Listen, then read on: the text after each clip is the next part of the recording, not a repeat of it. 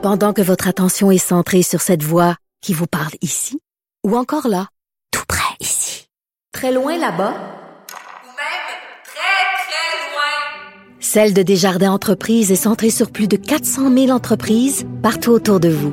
Depuis plus de 120 ans, nos équipes dédiées accompagnent les entrepreneurs d'ici à chaque étape pour qu'ils puissent rester centrés sur ce qui compte, la croissance de leur entreprise.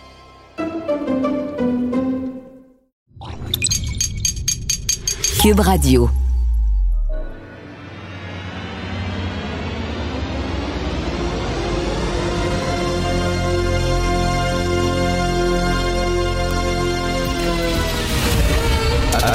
Attention, cette émission est laissée à la discrétion de l'auditeur.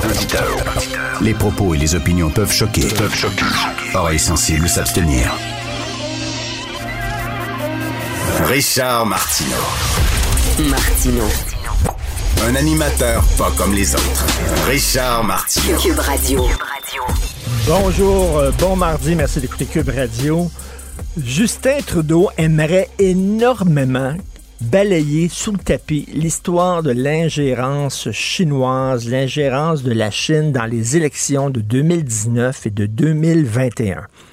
Alors, le SCRS, donc euh, le service de contre-espionnage, le service de renseignement canadien, euh, avait tiré la sonnette d'alarme depuis longtemps en disant au gouvernement Trudeau, écoutez, il y a vraiment une ingérence de la Chine, il tente de s'immiscer dans notre processus démocratique. Il y a des jeunes Chinois qui travaillent comme bénévoles et qui veulent, euh, veulent un peu participer à détourner là, le choix des Canadiens. Il y a 11 candidats des élections de 2019 qui auraient été approchés euh, par des agents chinois, etc., des dons illégaux qui ont été faits au Parti libéral euh, du Canada. Et là, ben, Trudeau ne réagissait pas, absolument pas. Et là, le SCRS ben, est allé voir le Globe and Mail.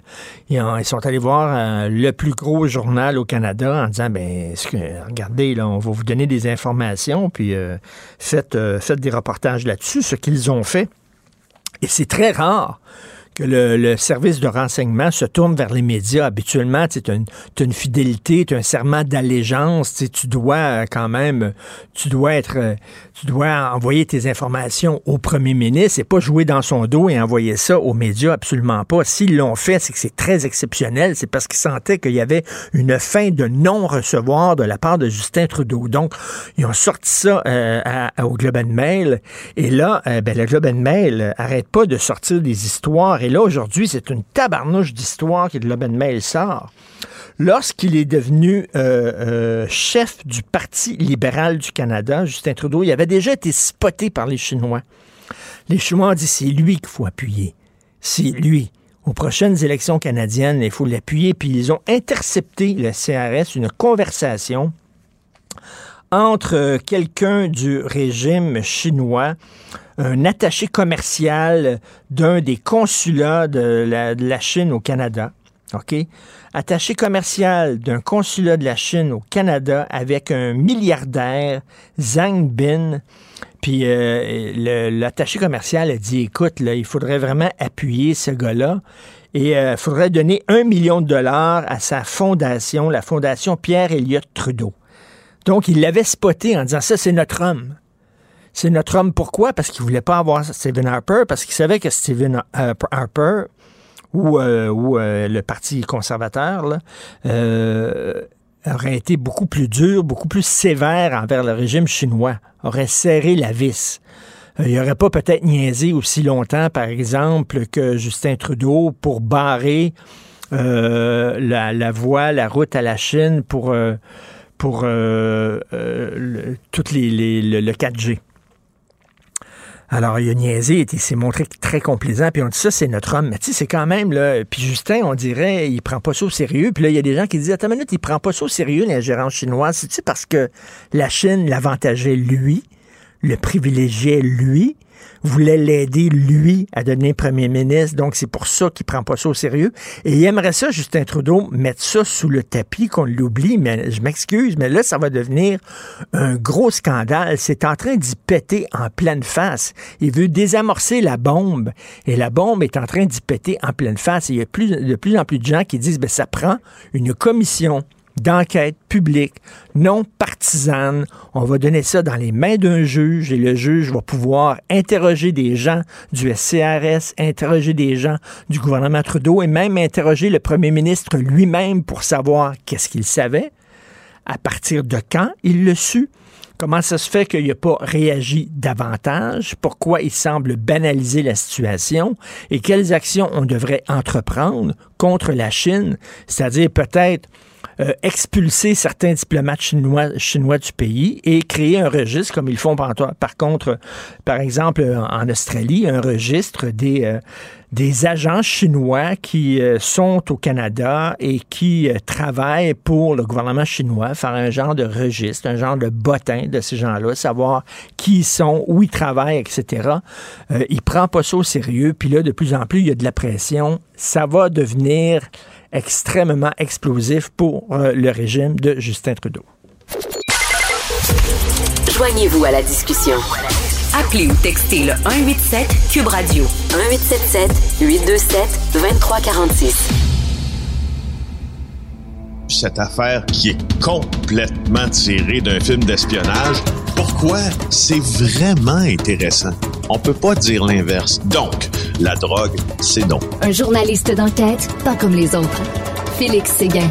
Alors, Félix, on parlait des conspirationnistes hier qui disaient que tu étais dans un sous-sol quasiment à Ville-la-Salle et pas en Ukraine. Et là, les conspirationnistes sont tout contents parce que, bon, on semble dire qu'effectivement, euh, le fameux virus de la COVID, euh, c'était une fuite dans un laboratoire. Eux autres disent, c'est ce qu'on disait depuis des années. Qu'est-ce que tu en penses de ça?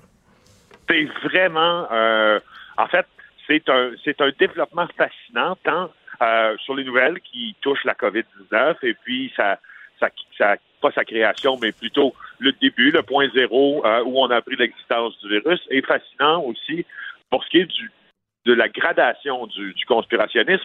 J'en profite pour te dire, puisque des gens qui pensent que je vous parle des fois devant un écran vert, dans un sous-sol à Victoriaville. Si vous entendez un peu de bruit, c'est que je me suis un peu mêlé dans mes pistes de ski ce matin, puis je suis pris dans un chalet à Tremblant. Je suis capable de retourner au condo où j'étais pour faire ma radio.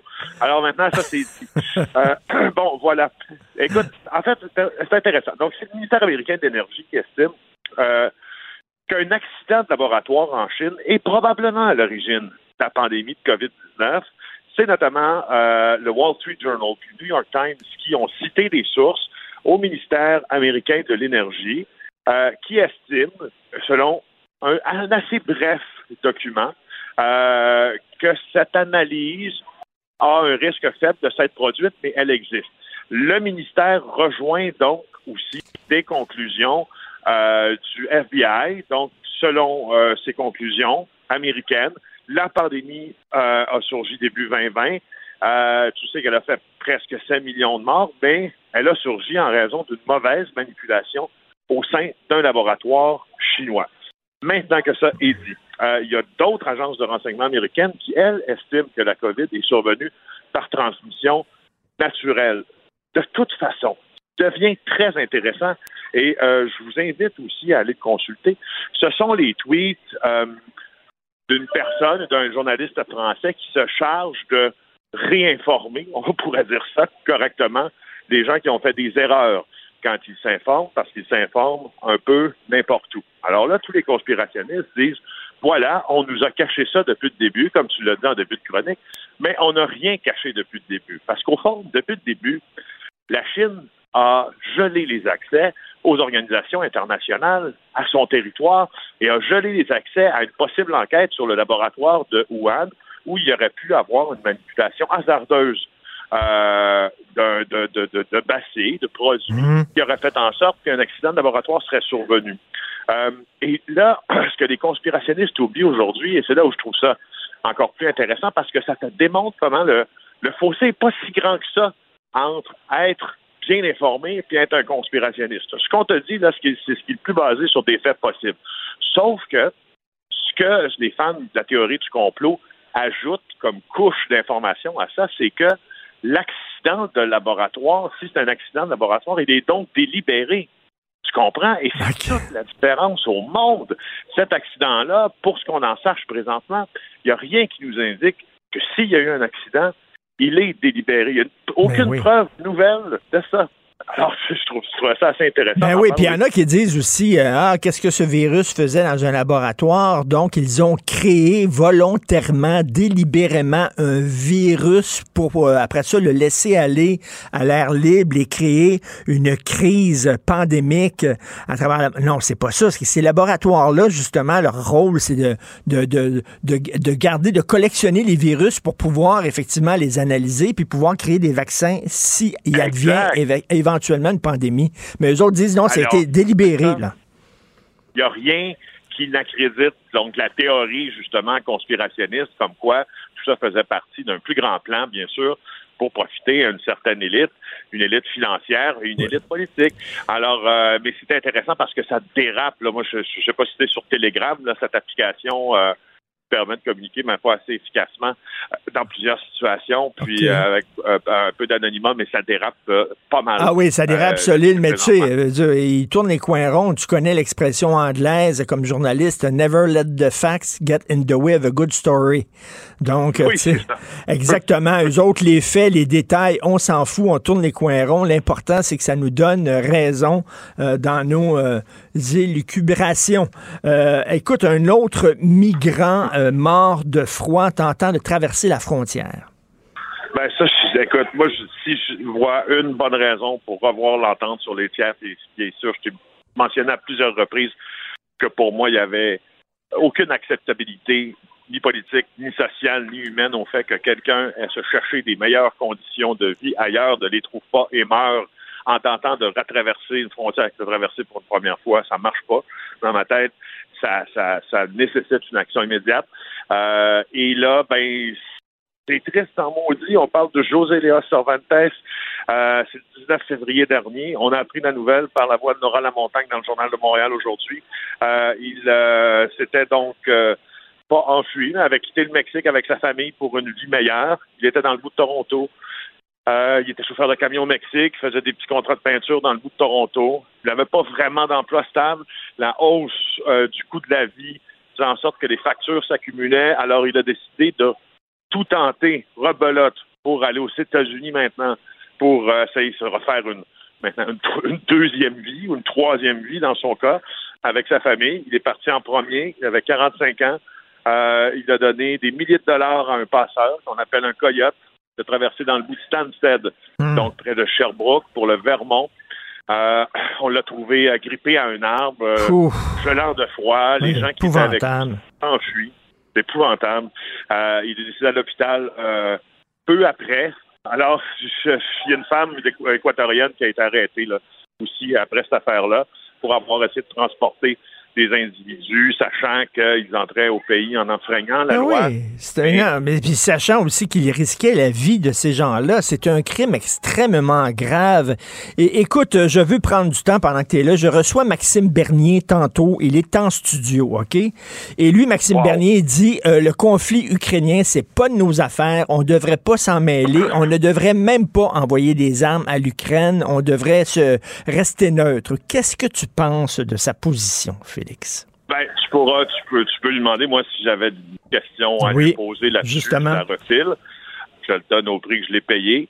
Ça prendra combien de morts dans la population civile pour que euh, les nations occidentales continuent à penser que c'est aussi leur conflit et que les pays dits libres comme les nôtres euh, doivent être des chefs de file quand on massacre des populations civiles. Moi, ça m'apparaît comme une évidence. Ben, ben, Alors, écoute, euh, si on voilà. avait agi comme ça pendant la Deuxième Guerre, question que je vais lui poser, euh, qu'est-ce qui se serait passé? Je veux dire, les Canadiens ont joué un rôle extrêmement important.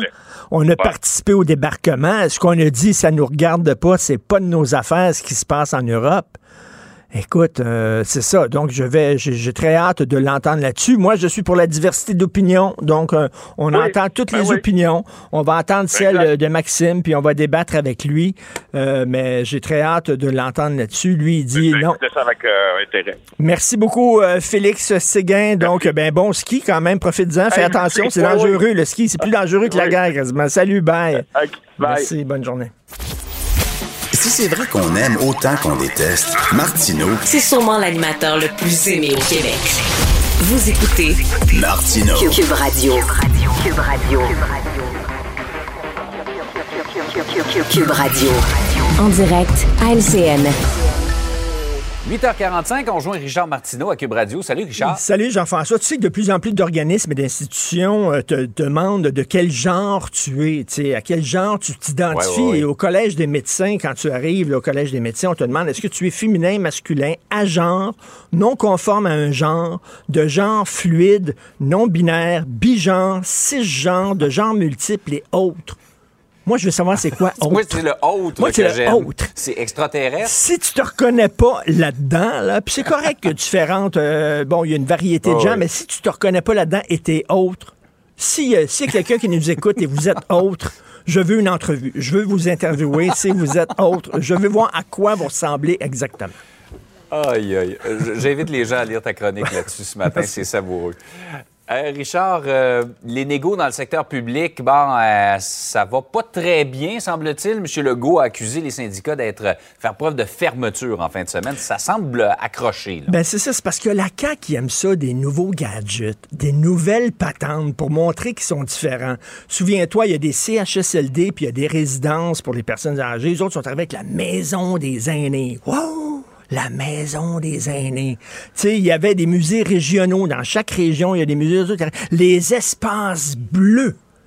Wow, les espaces bleus. Même chose, on avait un réseau de CPE. C'est pas rien que des garderies, les CPE. On a tous envoyé nos enfants là. Tu avais vraiment là, un projet éducatif intéressant. Il y a du les maternelles, 4 ans. Puis la même chose avec les écoles. On a des écoles qu'il faut rénover. Non, on ne va pas les rénover. Les lab-écoles. Lab Avec école, euh, oui. Ricardo, les lab-écoles. Bon, c'est ça. Alors là, eux autres, les syndicats, veulent une table de négociation. Ils ont dit, ils ont dit non, non, il n'y aura pas de table de négociation. Il va y avoir des forums de discussion. OK, on dit, euh, c'est des forums de discussion. On va pas commencer à discuter encore. là. On sait ce, qui va pas. On sait ce qui va pas à l'école, dans le système de santé. On a discuté en masse. Ce qu'on veut, des meilleures conditions de travail, puis un meilleur salaire pour attirer les gens. Pouvez-vous vous asseoir à la table de négociation? Ils ont dit non, non. Nous autres, on a une table à côté qui est meilleure que la... Ils ont dit, écoute, la, vieille table de négociation a fait la job. Tous les gouvernements l'ont utilisée. Il y a quatre pattes. On peut s'asseoir à côté d'elle. On peut mettre nos documents dessus. On peut jaser autour de la table. Ça fait des... Non, non. On va faire des forums de discussion. Alors, eux autres flairent un piège. Ils ont peut-être raison aussi, là, en disant on n'est pas là pour jaser, la situation est urgente. Pouvez-vous nous donner les meilleurs salaires, des meilleures conditions, arrêter le temps supplémentaire obligatoire, bonjour, bonsoir. Puis on passera à autre chose. Alors, le gouvernement veut pas parce qu'ils sont arrivés avec un nouveau gadget. Bref, on est dans un cul-de-sac. On ne sait pas où ça va aller. Est-ce qu'ils font preuve de mauvaise foi, les syndicats? Il faut les comprendre aussi. Ils ont peur. En même temps, le gouvernement veut faire les choses différemment. Donc, on ne sait pas où c'est que ça va aller directement. Est-ce que c'est pas un peu le jeu de la, co- de la- la négociation? Chaque fois, on Ben, semble se ça. diriger dans un mur, on finit toujours par s'en. Ben, c'est ça. là. Euh, en tout cas, mais Sonia Lebel est comme un peu, tu sais, quand notre blonde dit, euh, Jean-François, quand ta blonde dit, faut se parler. Où qu'on ait ça?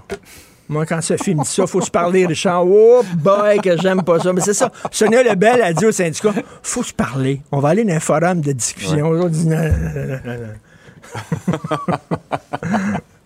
Par ailleurs, il faut revenir sur cet honneur euh, de- du grand acteur Steven Seagal qui a été décoré par Vladimir Poutine. Ben oui. Steven Seagal, il est peut-être pas connu de tout le monde. C'est un acteur au jeu très, très fin, très subtil. Euh, alors, dans Wikipédia, on dit qu'il utilise différentes techniques pour son jeu. Je te le dis, là, je ne l'invente pas, c'est dans Wikipédia. Donc, il utilise le ki. Le ki, ça, c'est les fluides qui bougent dans le corps, le ki. Je sais pas si Roy Dupuis utilise le ki dans son jeu. Il utilise aussi beaucoup le coup de pied. Et attends, l'intériorisation mentale. C'est ça qu'il utilise comme jeu. Et il a joué dans des films peut-être pas très connus, des films assez d'art et d'essai qui ont joué dans certains cinémas répertoires très pointus, comme Un aller pour l'enfer, Vol d'enfer, Rendez-vous en enfer. Ça, je pense que c'est sa trilogie. La trilogie de l'enfer, très connue de Steven Seagal et Justice sauvage. Donc, et là, Poutine a dit qu'il est tellement extraordinaire. Puis maintenant, il vit en Russie, puis euh, il tripe sur Poutine et tout ça. Donc, il lui a donné, euh, écoute, il l'a couronné. Et tu sais que Poutine aime beaucoup Gérard Depardieu aussi, surtout quand il l'a vu dans l'avion, complètement paf, en train de pisser dans une bouteille en plastique. Il a dit, il est des nôtres, il a bu sa vodka comme nous Ça, autres. c'est mon gars. Ça, c'est mon gars. C'est exactement mon gars. Ça, alors, donc, Poutine, qui tripe sur ces gens-là, c'est lui qui est en train d'embraser la planète, là. C'est ce genre de gars-là. Imaginez, là. Après ça, on dit, est-ce qu'on peut négocier avec ce gars-là? Le gars, il donne des prix à Steven Seagal. Allô? Ben oui. Alors, euh, écoute, ça va peut-être... Surtout, tu peux plus négocier avec. Steven Seagal est avec. On va se faire donner une volée. Euh, tout à fait. Puis attention, il utilise le qui dans son jeu. Oui, ça. Je vais chercher ça aujourd'hui, le qui, je connais pas ça. Le qui, le fluide, là. Alors, regarde ça, Rémi Oui, Gérard ça. utilise beaucoup le qui dans son jeu. Tu regarderas ça. Merci. Hey, salut Richard, passe Allez, une belle bonne journée. Pendant que votre attention est centrée sur cette voix qui vous parle ici, ou encore là, très loin là-bas, Ou même très, très loin. Celle de Desjardins Entreprises est centrée sur plus de 400 000 entreprises partout autour de vous. Depuis plus de 120 ans, nos équipes dédiées accompagnent les entrepreneurs d'ici à chaque étape pour qu'ils puissent rester centrés sur ce qui compte, la croissance de leur entreprise. Martino. Même avec un masque, c'est impossible de le filtrer. Vous écoutez Martino. Cube Radio.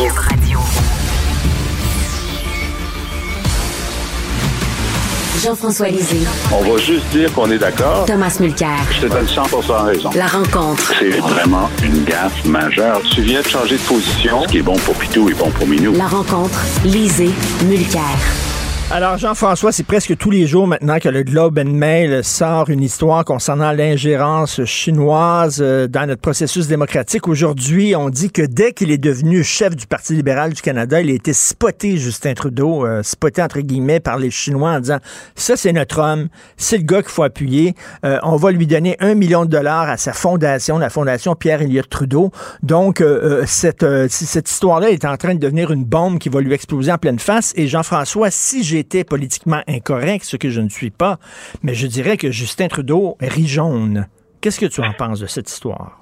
Ben, je pense qu'il il rit pas du tout parce qu'il se rend compte, assez intelligent pour voir que euh, l'affaire, en effet, prend une proportion extrêmement grande. Bon, déjà, euh, hier ou avant-hier, c'était un membre de son, de son caucus libéral qui a été visé comme étant euh, potentiellement sous influence chinoise. Euh, là, aujourd'hui, euh, ce que ça veut dire, c'est que des documents du euh, Service canadien de renseignement de sécurité attestent, ils ont l'information que les Chinois considéraient que euh, M. Trudeau pouvait directement ou indirectement être influencé, pas euh, de façon, de façon consciente, là, mais qu'on on pouvait essayer, en tout cas, de l'influencer. Mais écoute, hier, lorsqu'il a répondu à la question de savoir est-ce que oui ou non, le Service canadien de renseignement de sécurité vous a informé avant l'élection de 2021 que votre candidat euh, dans Richmond était sous influence et vous a demandé de ne pas l'avoir comme candidat, est-ce que c'est vrai? Et là, plutôt que de répondre, ben, c'est faux, ça c'est une réponse possible, ou c'est vrai, mais on a fait les vérifications, puis on a vu que c'était les informations n'étaient pas bonnes, il a dit, ben, ça fait un certain temps, pendant la pandémie, que les, les Canadiens d'origine asiatique sont victimes de racisme, premièrement. Et deuxièmement, oui. euh, il n'appartient pas au service euh, de renseignement de dicter qui va se présenter aux élections. ben, ça dépend. D'abord, ce n'est pas du racisme, c'est de, l'information de sécurité nationale. Puis deuxièmement, ben, s'il te montre une photo euh, du président Xi qui est en train de, de donner une liasse de, de dollars à un de tes ministres ou à un de tes députés, euh, c'est pas rien, ça. Ben Alors, oui. j'ai trouvé que c'était, il était en dessous de tout. Hier, là-dessus, il était en dessous de tout. Ben oui, euh, Tom, de dire Hey, arrêtez de parler d'ingérence chinoise et tout ça, c'est, du racisme anti-asiatique, c'est épouvantable, vraiment. C'est pire que ça, parce que M. Dong, euh, en question, a remplacé euh, un, gars qui, qui était député, qui- dont le prénom était euh, Feng. Il, s- il- il s'appelait, il se faisait appeler Greg. C'était Geng, son prénom.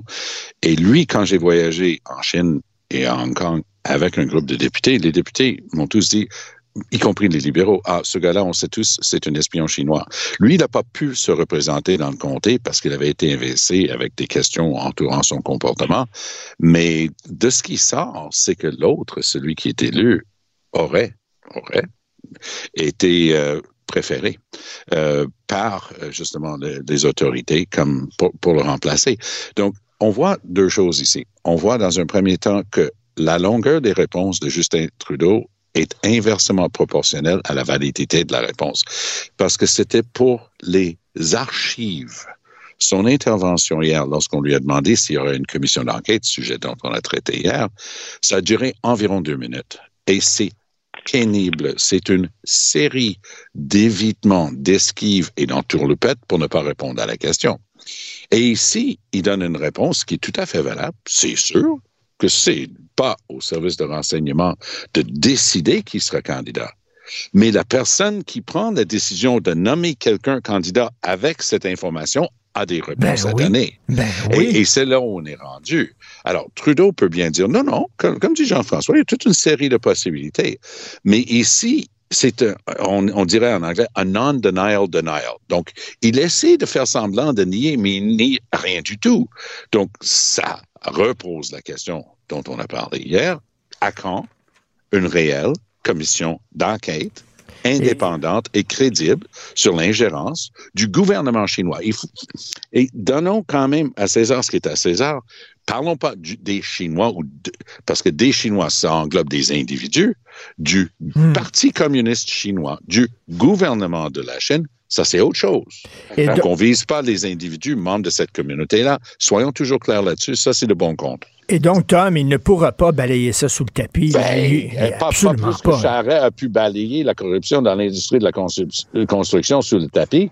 Il, il- il s'est entêté, il a forcé. Quand il a nommé France Charbonneau, il a essayé de lui donner moins que les pleins pouvoirs. Ça non plus, ça n'a pas marché. Et finalement, le public avait le droit d'apprendre qu'on avait une profonde corruption dans l'industrie de la construction au Québec, que les, les, les contribuables le payaient à travers des projets payés trop cher pour un travail bâclé qui n'était jamais vérifié.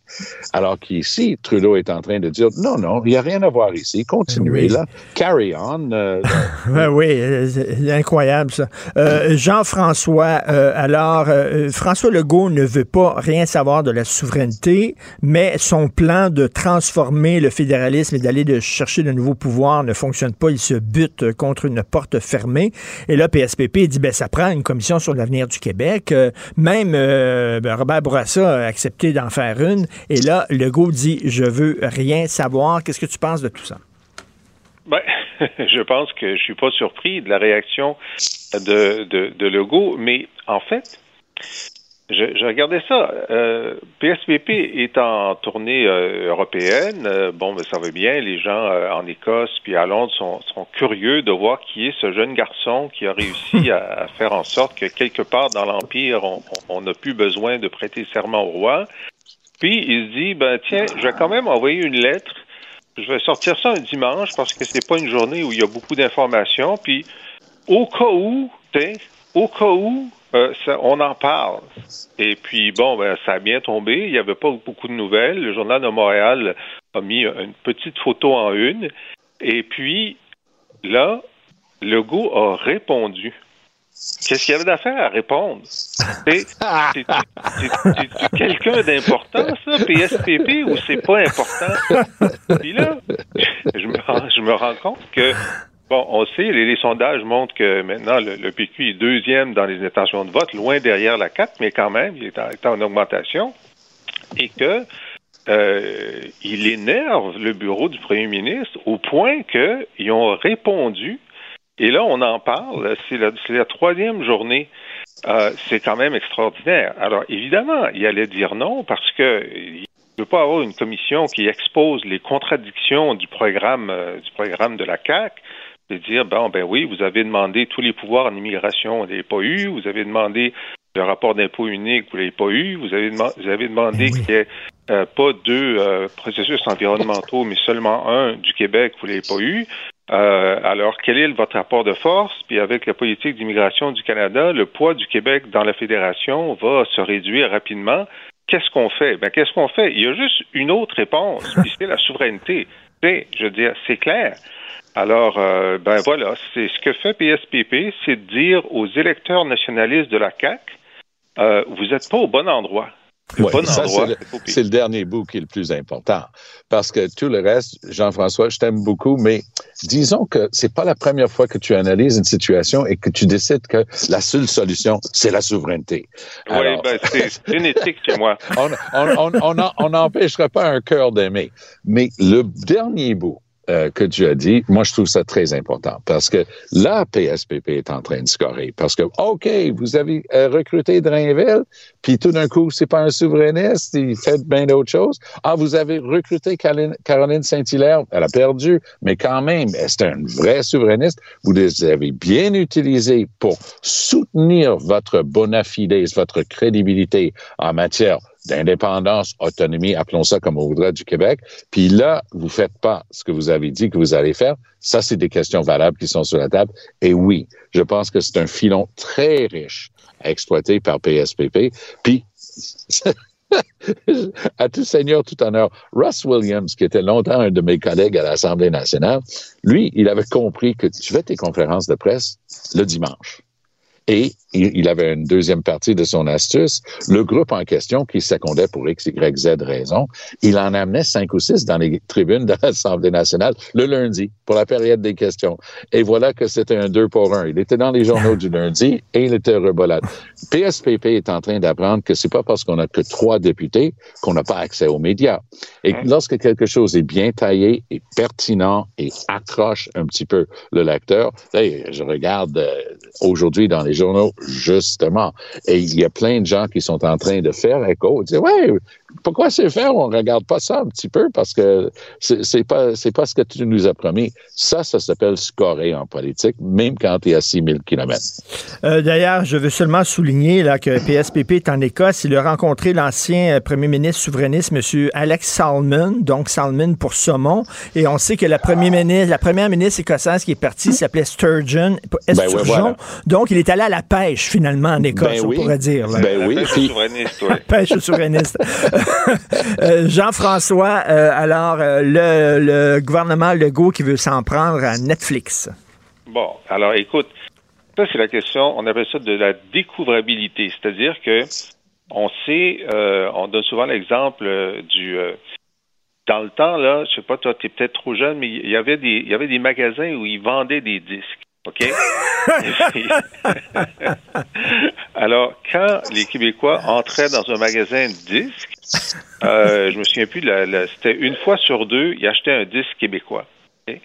Maintenant, quand ils vont sur Spotify, c'est une fois sur 100. Eh ben. Une, une, des, une des raisons, c'est qu'ils ne le voient pas. Au magasin, ils voyaient les disques québécois, ils étaient bien dans, dans, dans les, dans les vitrines, puis tout ça. Puis dans Spotify, ils sont difficiles à trouver. Alors, l'idée de la découvrabilité, c'est de forcer les gens qui viennent sur notre marché à mettre en vitrine une, plus grande proportion de nos produits. Ensuite, les gens achèteront ce qu'ils voudront. S'ils veulent juste du mmh. Beyoncé, ils achèteront du Beyoncé. Mais au moins, ils auront l'occasion de le voir. Et c'est ce que le gouvernement québécois veut. Écoute, moi, je te parle de ça, là. Nous, on en parlait il y a huit ans, OK? Alors, je suis très content de voir que la CAQ envisage d'agir. envisage d'agir, c'est déjà bien. C'est ce que le ministre de la Culture a dit aujourd'hui au devoir. Euh, et oui, c'est vraiment, si on fait pas ça, ben, on n'aura plus rien. Tam. Ah ben, moi, je trouve ça parfait. Ça, ne, ça ne demande rien à personne, sauf de mettre ça en évidence que ça existe et tu peux le choisir. Et ça donne comme ça parce qu'à la maison, on écoute très souvent, et dans mes choix de, musique, c'est souvent du français. Et devine quoi? L'algorithme envoie des choix en français. Euh, comme premier choix. Donc, si on fait un méga algorithme et on dit, ben, il y a 8 millions de personnes qui aimeraient bien savoir ou de se faire rappeler que ça existe hmm. aussi, des chansons qui risquent de les plaire. Ça, ça risque d'aider aux artistes, ça risque d'aider justement à la capacité de continuer très bien. Moi, j'ai pas de problème Mais avec écoute, ça. comment lutter contre Amazon, comment lutter contre Spotify et contre Netflix? Et tu le sais, Tom, les jeunes, le là, les jeunes qui s'en vont en appartement ont pas, ont pas le câble. Ils ne prennent pas Non, le câble. non, ils ont, non, ils ont une connexion euh, euh, euh, Internet et ils vont sur Netflix. Ils regardent pas la télévision québécoise généraliste. Donc, et sur Netflix, essaie de trouver des trucs québécois, toi. Il y en a presque Il y en a pas. très peu. Il y en a très par, peu. par- par- par contre, c'est souvent doublé et, et les, les doublages, c'est a choix français et français parenthèse Québec. Et il y a, une- il y a des nuances d'expression, d'intonation et de manière de s'exprimer. Et je dirais qu'il y a un très grand pourcentage qui est traduit, du moins disponible en français. Donc, on n'est pas obligé de le regarder en VO non plus. Et du moment que choix, choix familial, euh, euh, certes, mais du moment que il y a pas, si c'est un grand acteur ou, ou- comédienne euh, an- anglophone, américaine, british, peu importe, on aurait tendance à la maison de le regarder en VO pour la bonne et simple raison, c'est que tu veux apprécier le jeu de cette personne-là. Mais du moment que c'est une série comme ça, espion, polar, machin truc, ben euh, c'est très peu souvent des gens bien connus et on le regarde systématiquement en version française. Jean-François, sur la négociation avec le secteur public, qu'est-ce qu'elle a de pas correct, la bonne vieille table? La bonne vieille table de négociation? La CAG arrive avec un, un nouveau gadget qui est les forums de discussion. Hey, Et là- oublié la pépine. La Hey, pépine. Et Jean-François, qu'est-ce que tu, tu penses de ça? C'est comme si Sonia Lebel, tu sais, quand notre blonde nous dit il faut qu'on se parle et qu'on aille ça, qu'on aille ça. Alors, les autres, ils disent on veut pas, on veut pas jaser, on veut avoir de meilleures conditions de travail et de meilleurs salaires, point final. Euh, Qu'est-ce que t'en penses, Bon, Jean-François? d'abord, euh, Richard, tu nous donnes trop d'informations sur ton couple. avec ça, avec Sophie. Euh, mais, mais euh, effectivement, puis en plus, il y a une contradiction. euh, moi, je l'aime bien, euh, Sonia Lebel. Hein, donc, euh, Moi aussi. euh, elle a, elle a fait de très bonnes négociations euh, la, la dernière fois. Euh, C'était compliqué. Elle a réussi. Entente historique avec les infirmières, etc. J'espère qu'elle va réussir cette fois-ci encore. Mais elle a commencé par dire que les forums étaient des lieux qui n'étaient pas des lieux de négociation où on pourrait, tous ceux, par exemple, qui travaillent sur euh, l'école, peu importe le syndicat, euh, discuter ensemble de l'organisation du travail, puis ensuite on retournerait aux tables pour euh, codifier ça. Mais là, avant-hier, elle a dit non, non, non, non, ce sont des tables de négociation. Ouais, ouais. Ah oui? Ben là, pourquoi tu ne l'avais pas dit? Puis si c'est des tables de négociation, ça s'appelle des tables sectorielles. C'est prévu dans le Code du travail. Puis là, ils vont venir si ça s'appelle une table sectorielle.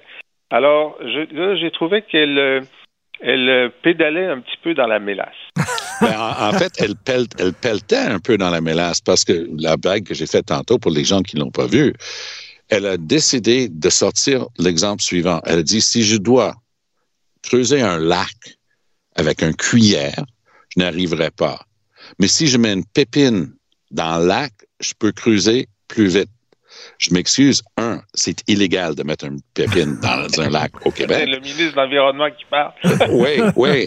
Et, et- et ça m'a frappé parce que toute cette patente à gosse-là, OK, ça c'est le terme technique, patente à gosse, des, des, ces, ces fameux forums de discussion de mais euh, ça là, c'est un truc inventé de toutes pièces par des pros en communication. Ben OK? oui, ben oui. Ça c'est pour situer le bon avec le chapeau blanc, c'est François Legault.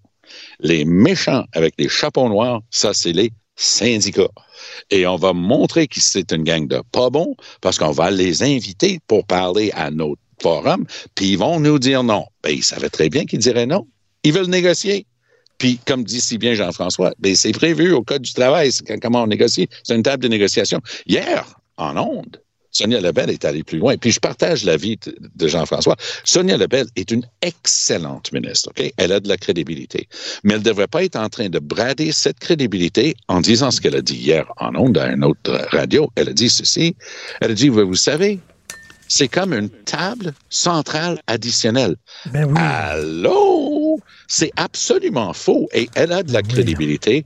Elle a le droit d'être prise au sérieux. Elle a eu des bons résultats par le passé. Puis elle ne devrait pas brader cette crédibilité sur l'autel de une, com- une stratégie de communication de Legault puis la gang de Mm, Faiseur mm. autour de lui. Et ça a l'air, ça a l'air encore d'une patente à gosse, là, les forums de discussion. Euh, Qu'est-ce qu'elle avait de pas correct? La bonne vieille table de négociation? Merci à vous deux. On se reparle Salut. demain. Bonne journée. Bye.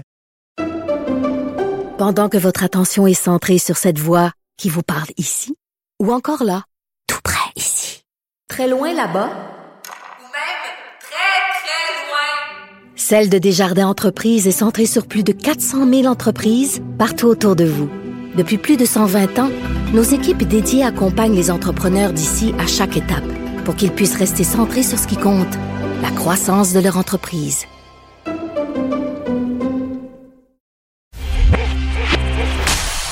Martino. Le préféré du règne animal. Bonjour, les petits lapins.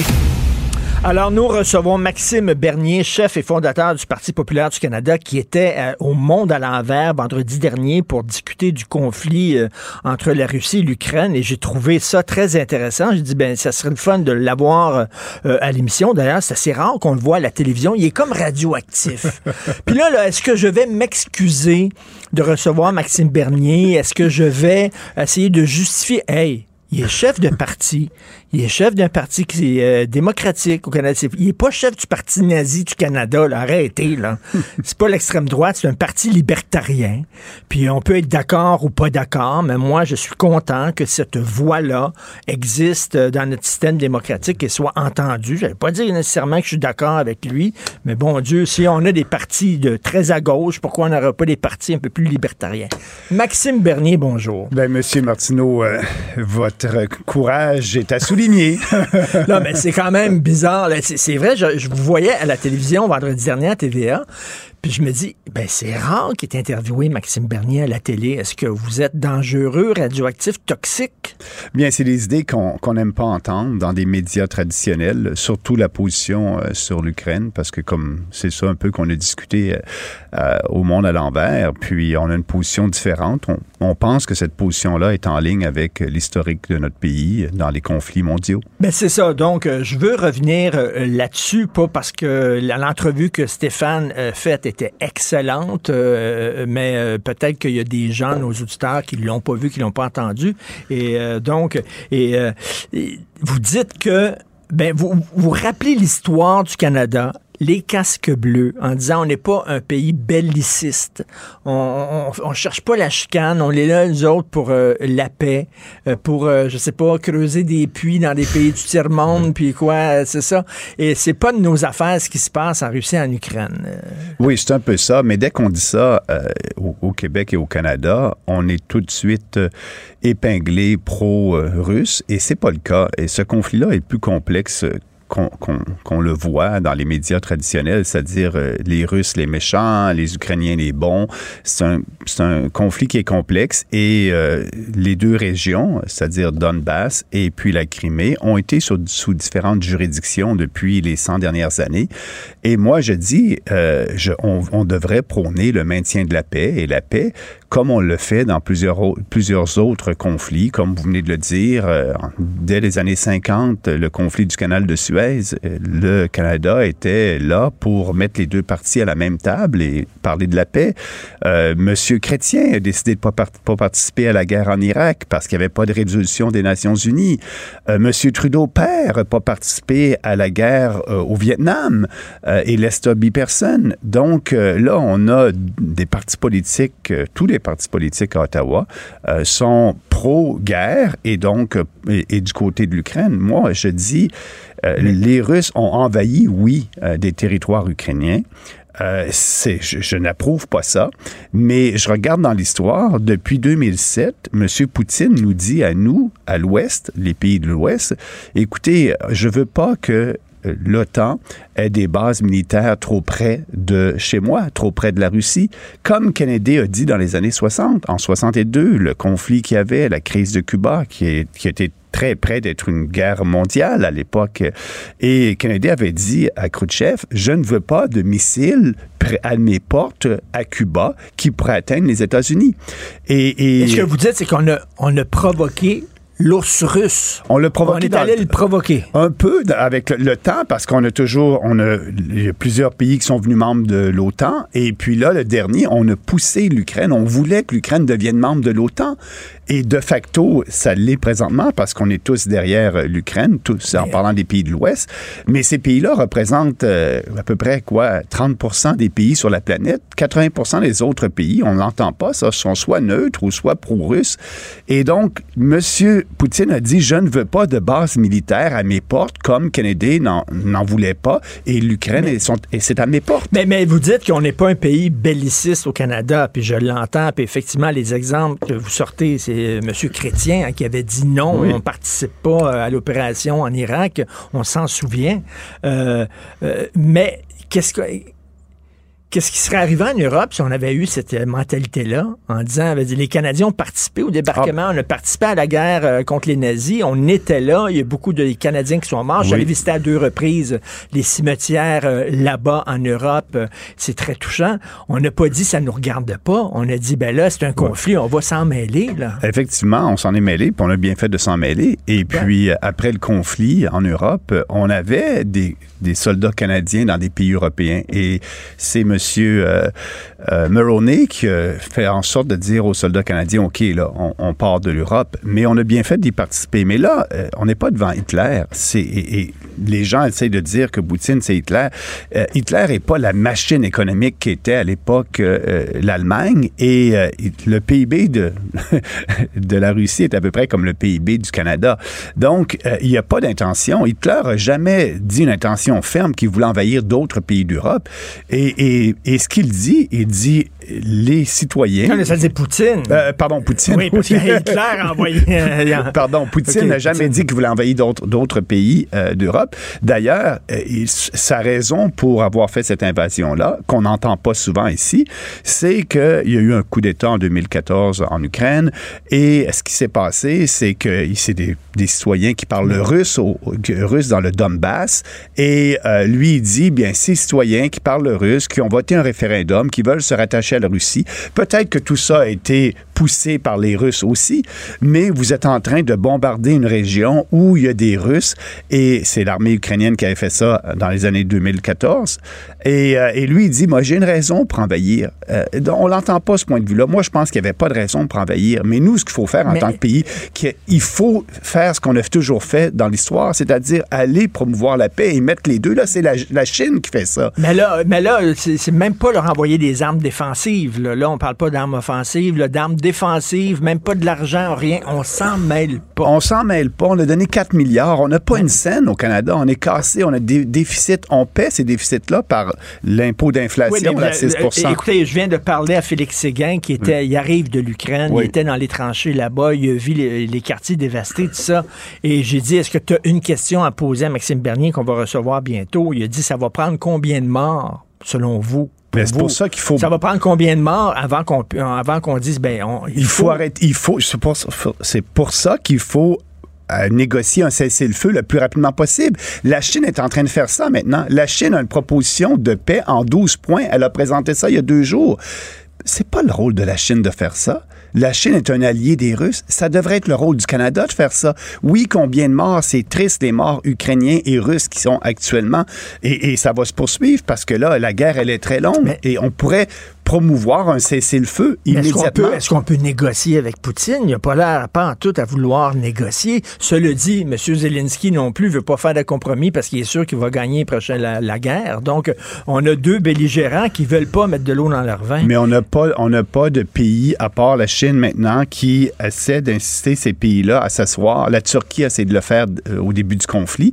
Mais il faut, où on va aller, ça va prendre combien de morts, comme vous me dites. Je suis d'accord avec vous. Il y en a déjà trop. Ça va en prendre combien? Je dis pas un accord de paix, parce qu'on est loin d'un accord de paix, mais un cessez-le-feu.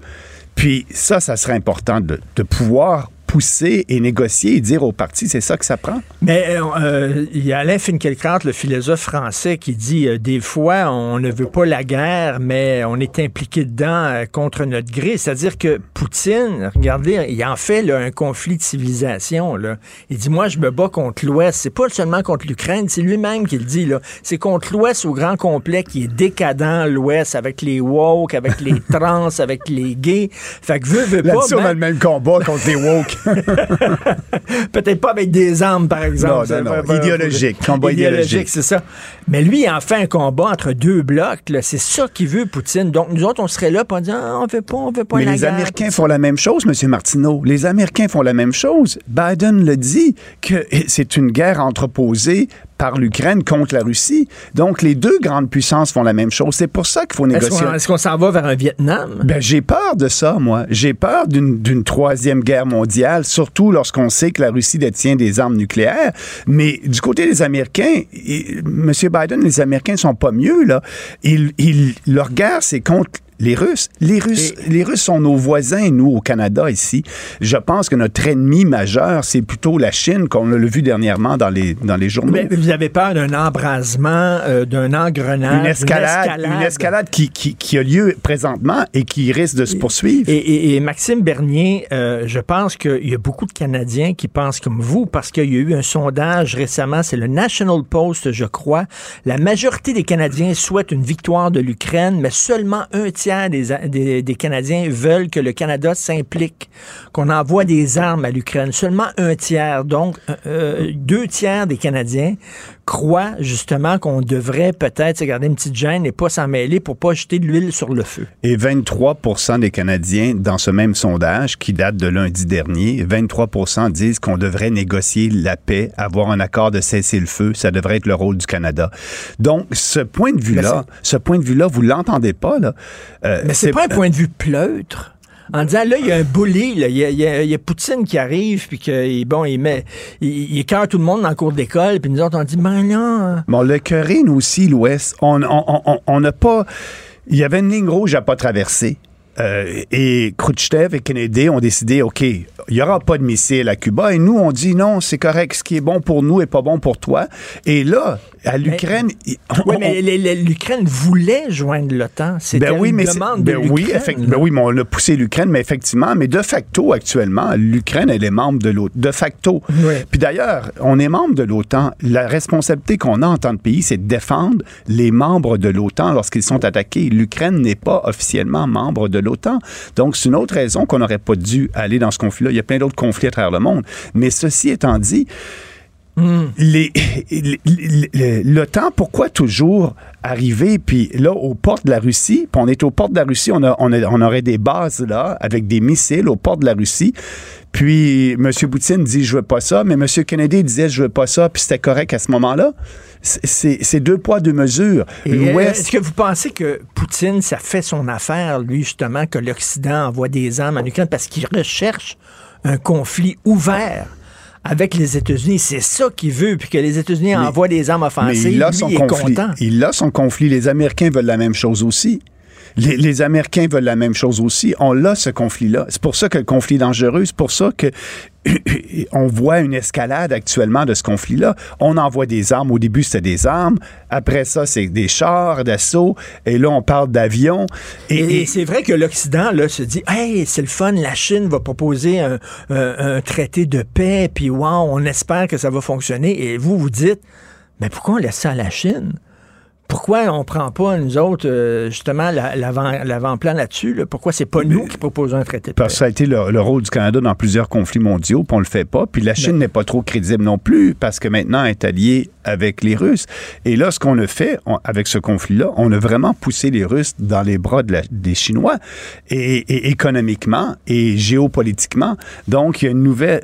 L'ordre mondial est en train de se, se rétablir avec ce conflit-là, et c'est très dangereux. Mais, mais, mais euh, vous dites c'est pas pro-russe, mais là, on est comme dans une situation, on dirait, si t'es pas nécessairement pour l'escalade, t'es nécessairement pro-russe. C'est ce qu'on laisse sous-entendre à des gens comme moi qui ont cette position-là. Mais, mais c'est pas c'est pas la réalité. La réalité, c'est que je suis pas pro-russe, je suis pas pro-Ukraine. Euh, je veux faire en sorte que ce conflit-là puisse se régler, qu'on ait un cessez-le-feu c'est plus pas, une rapidement. po- c'est- c'est pas une position trop confortable. Si on- on- on- il faut choisir. C'est- Si on n'est pas pro-Ukraine, Ben oui, nécessairement, on, on se retrouve à être pro-russe. Mais M. Martineau, dans plusieurs autres conflits, le Canada n'a pas participé, n'a pas choisi. Pourquoi qu'on doit choisir?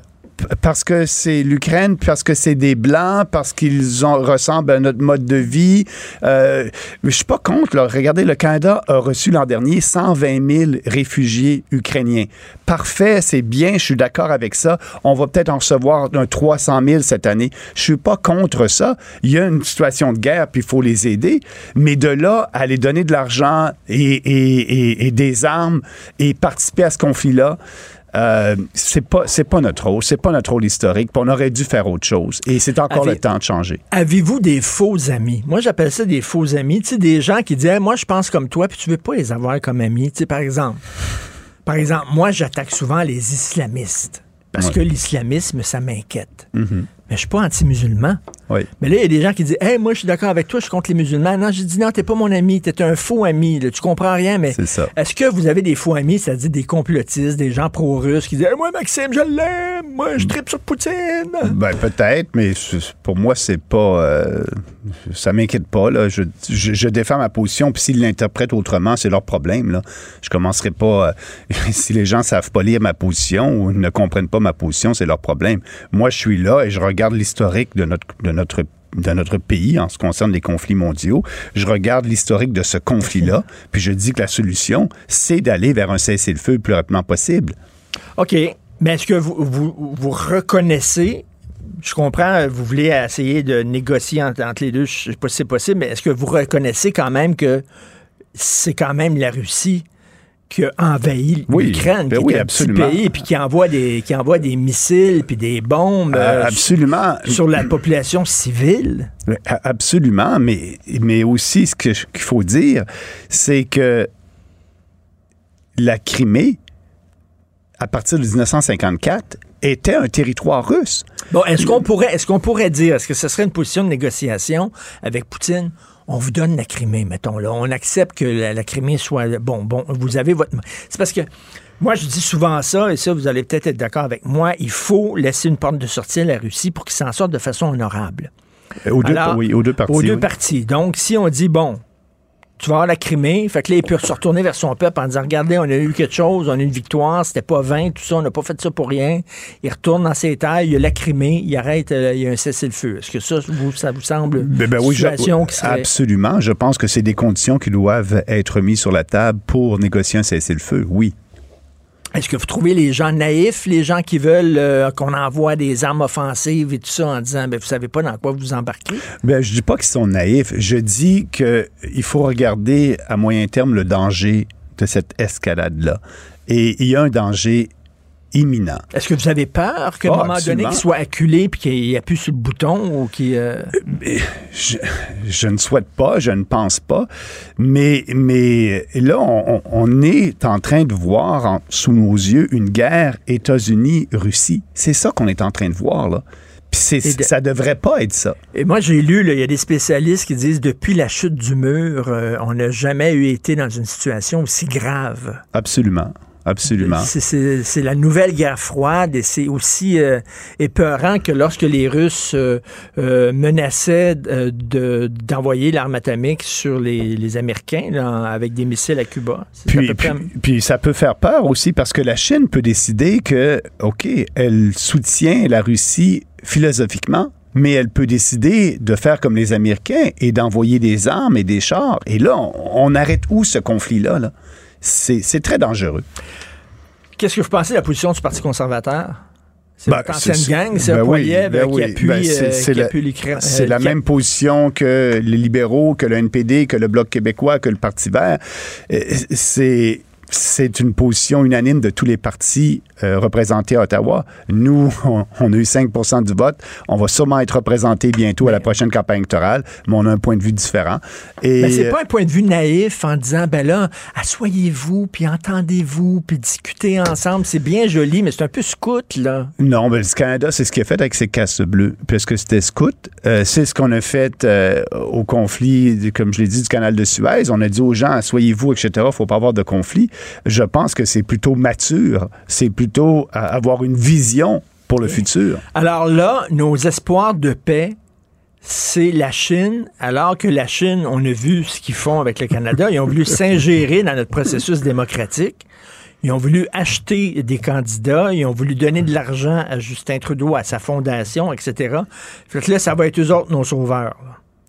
Bien, je pense que les Chinois euh, jouent bien leur jeu diplomatiquement, mais je pense que leur, leur proposition ne sera pas écoutée par l'Ouest parce que, bon, ils sont dans le même lit avec les, les Russes.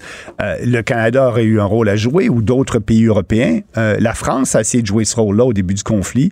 Je ne sais pas qu'est-ce qui se passe, mais, mais on devrait prendre cette place-là. On devrait plaider pour un cessez-le-feu. Vous- vous connaissez Puis Ghislain- notre, notre ennemi majeur, c'est pas la, la Russie, selon moi, c'est plutôt la Chine, comme on le voit dernièrement. Vous connaissez Jocelyn, Jocelyn Coulon, là, qui est un expert en politique internationale. Il a écrit un livre qui s'intitule Un selfie avec Justin Trudeau. Euh, puis lui, il dit euh, la place du Canada dans le monde. Euh, on joue un rôle important. Puis sous Justin Trudeau, soudainement, l'importance du Canada dans les relations internationales géopolitiques a fondu comme neige au soleil. Puis qui a vraiment scrappé. euh, vraiment, on n'est plus là. Euh, absolument, a- vous êtes absolument. d'accord avec son diagnostic? Ben oui, ben oui. Justin Trudeau a discrédité le Canada sur la place internationale. Euh, et, euh, et là, il y a l'appui des partis d'opposition, dont mon ancien parti, le Parti conservateur. Euh, donc, euh, et pourquoi, la, question qu'on doit se poser, pourquoi ces partis-là sont tous derrière la guerre? Est-ce que ça serait pas plutôt aussi une prise de position qui est bonne politiquement ici au Canada, sachant que les Canadiens de descendance ukrainienne représentent à peu près 1,6 euh, 1 1,2 million pardon, de Canadiens d'origine ukrainienne qui sont concentrés à peu près dans la même région. Je vous ai dit tout à l'heure, lorsqu'on n'était pas en onde, que j'étais au Manitoba euh, le week-end dernier. J'étais au Manitoba et j'ai eu des questions sur la guerre. J'ai expliqué notre position. Et dans la salle, je peux vous dire que ça n'a pas fait l'unanimité. Pourquoi? Parce qu'il y a beaucoup de Canadiens d'origine ukrainienne qui sont là. Est-ce que nos partis politiques de position, au lieu de, de plaider pour le Canada et d'avoir une politique qui soit en, en ligne avec la sécurité nationale du Canada, c'est plutôt pour acheter des votes puis s'assurer d'avoir ces comtés-là? Moi, je me pose cette Et- question-là. Vous, vous, ce que vous dites, là, si on envoie des armes offensives à l'Ukraine, on n'aide pas le peuple ukrainien parce qu'on va participer à faire, à aggraver le conflit. aggraver le conflit, il va y avoir plus de morts. Il va y avoir plus de morts, on aggrave le conflit. Et, et c'est pas dans l'intérêt stratégique et, et politique et géopolitique du Canada d'être dans ce En conflit-là. même temps, regarder les bombes tomber sur la population civile et rien faire. C'est pas rien faire. C'est pas rien faire. C'est que à ce moment-là, on va être capable de négocier un cessez-le-feu. Et, et là, c'est pas ça qu'on fait. On, on- on- on alimente les belligérants et, et on poursuit la guerre et il y a encore plus de morts. Est-ce que vous avez des, euh, des relations avec d'autres partis à l'étranger qui pensent comme vous? C'est-tu surtout des partis d'extrême droite qui ont cette vision-là des choses? Ou, euh, Non, euh, je regarde aux États-Unis, il y a quelques républicains qui prônent cette position-là, mais le Parti républicain ne prône pas cette position-là. Monsieur Trump pr- prône cette position-là. Donald Trump a fait un discours la semaine dernière en disant effectivement, euh, faut dire que sous la présidence de Donald Trump, il n'y a jamais, il n'y a pas eu de guerre. Mais il, il- il tripait, il tripait ces dictatures là, Ben, du monde entier. il était, pas- il était jaloux de la Caroline du Nord, quasiment, Donald Mais- Trump. mais il n'y a pas eu de guerre. Et là, M. Trump dit que c'est pas la place des États-Unis. Et il y a le même argument historique que j'ai élaboré tout à l'heure en disant la crise de- de- des missiles cubains.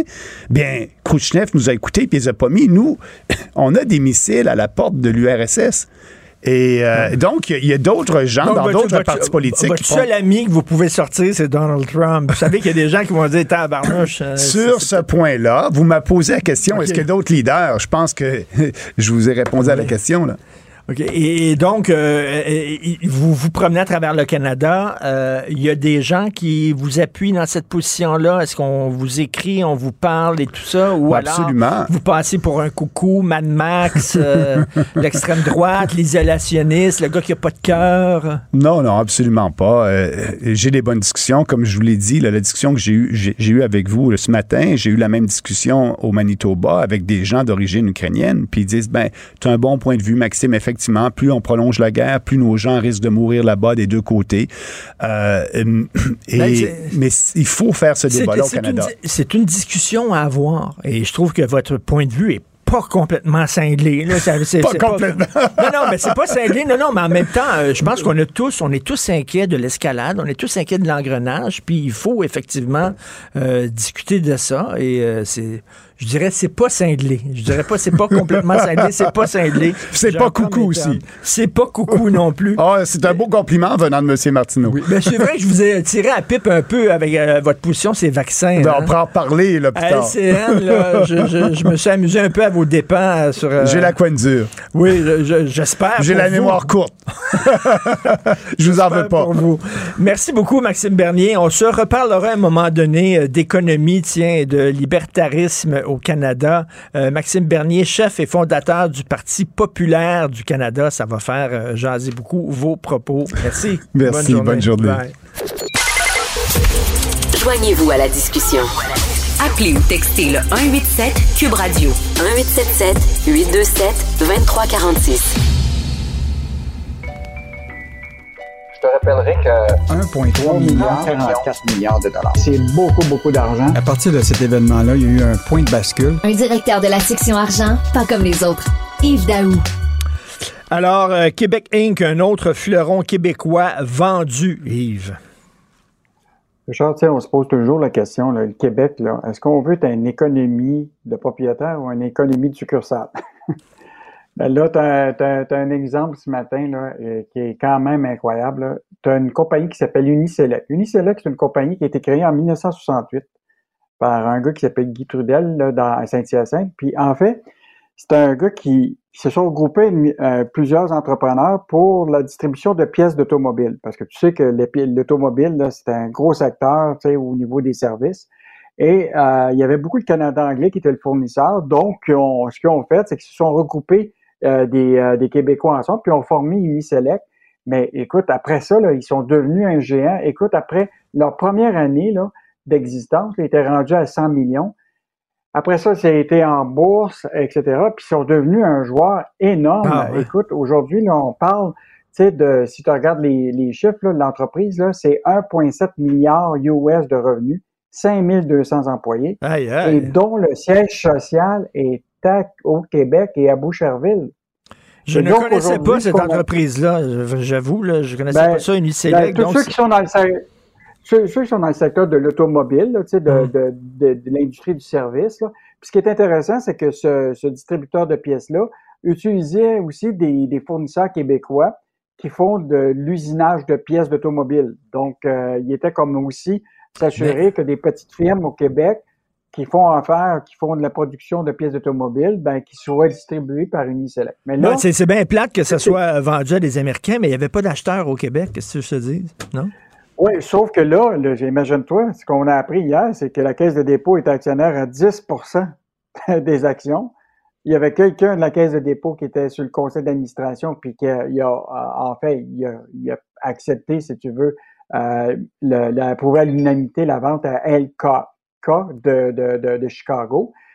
Mais ça revient à toute la question du siège social, Richard. Tu sais, à un moment, là, tu, là, les décisions sont, vont être prises à un moment à, à Chicago, puis là, tu vas, tu vas voir toutes sortes de stratégies par rapport à des fournisseurs québécois. Mhm. Euh, donc, la question, c'est, il y en demeure pour moi, c'est le centre de décision.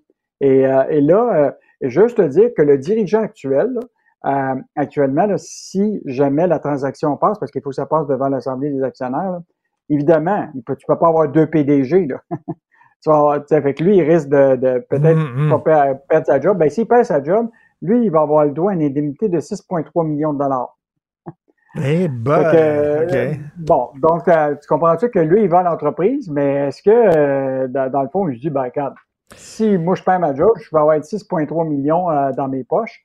Euh, et là, écoute, ben, on ne peut pas l'empêcher, c'est son entreprise, on ne peut pas l'empêcher de vendre. Et je reviens là-dessus, il n'y avait pas d'acheteur au Québec.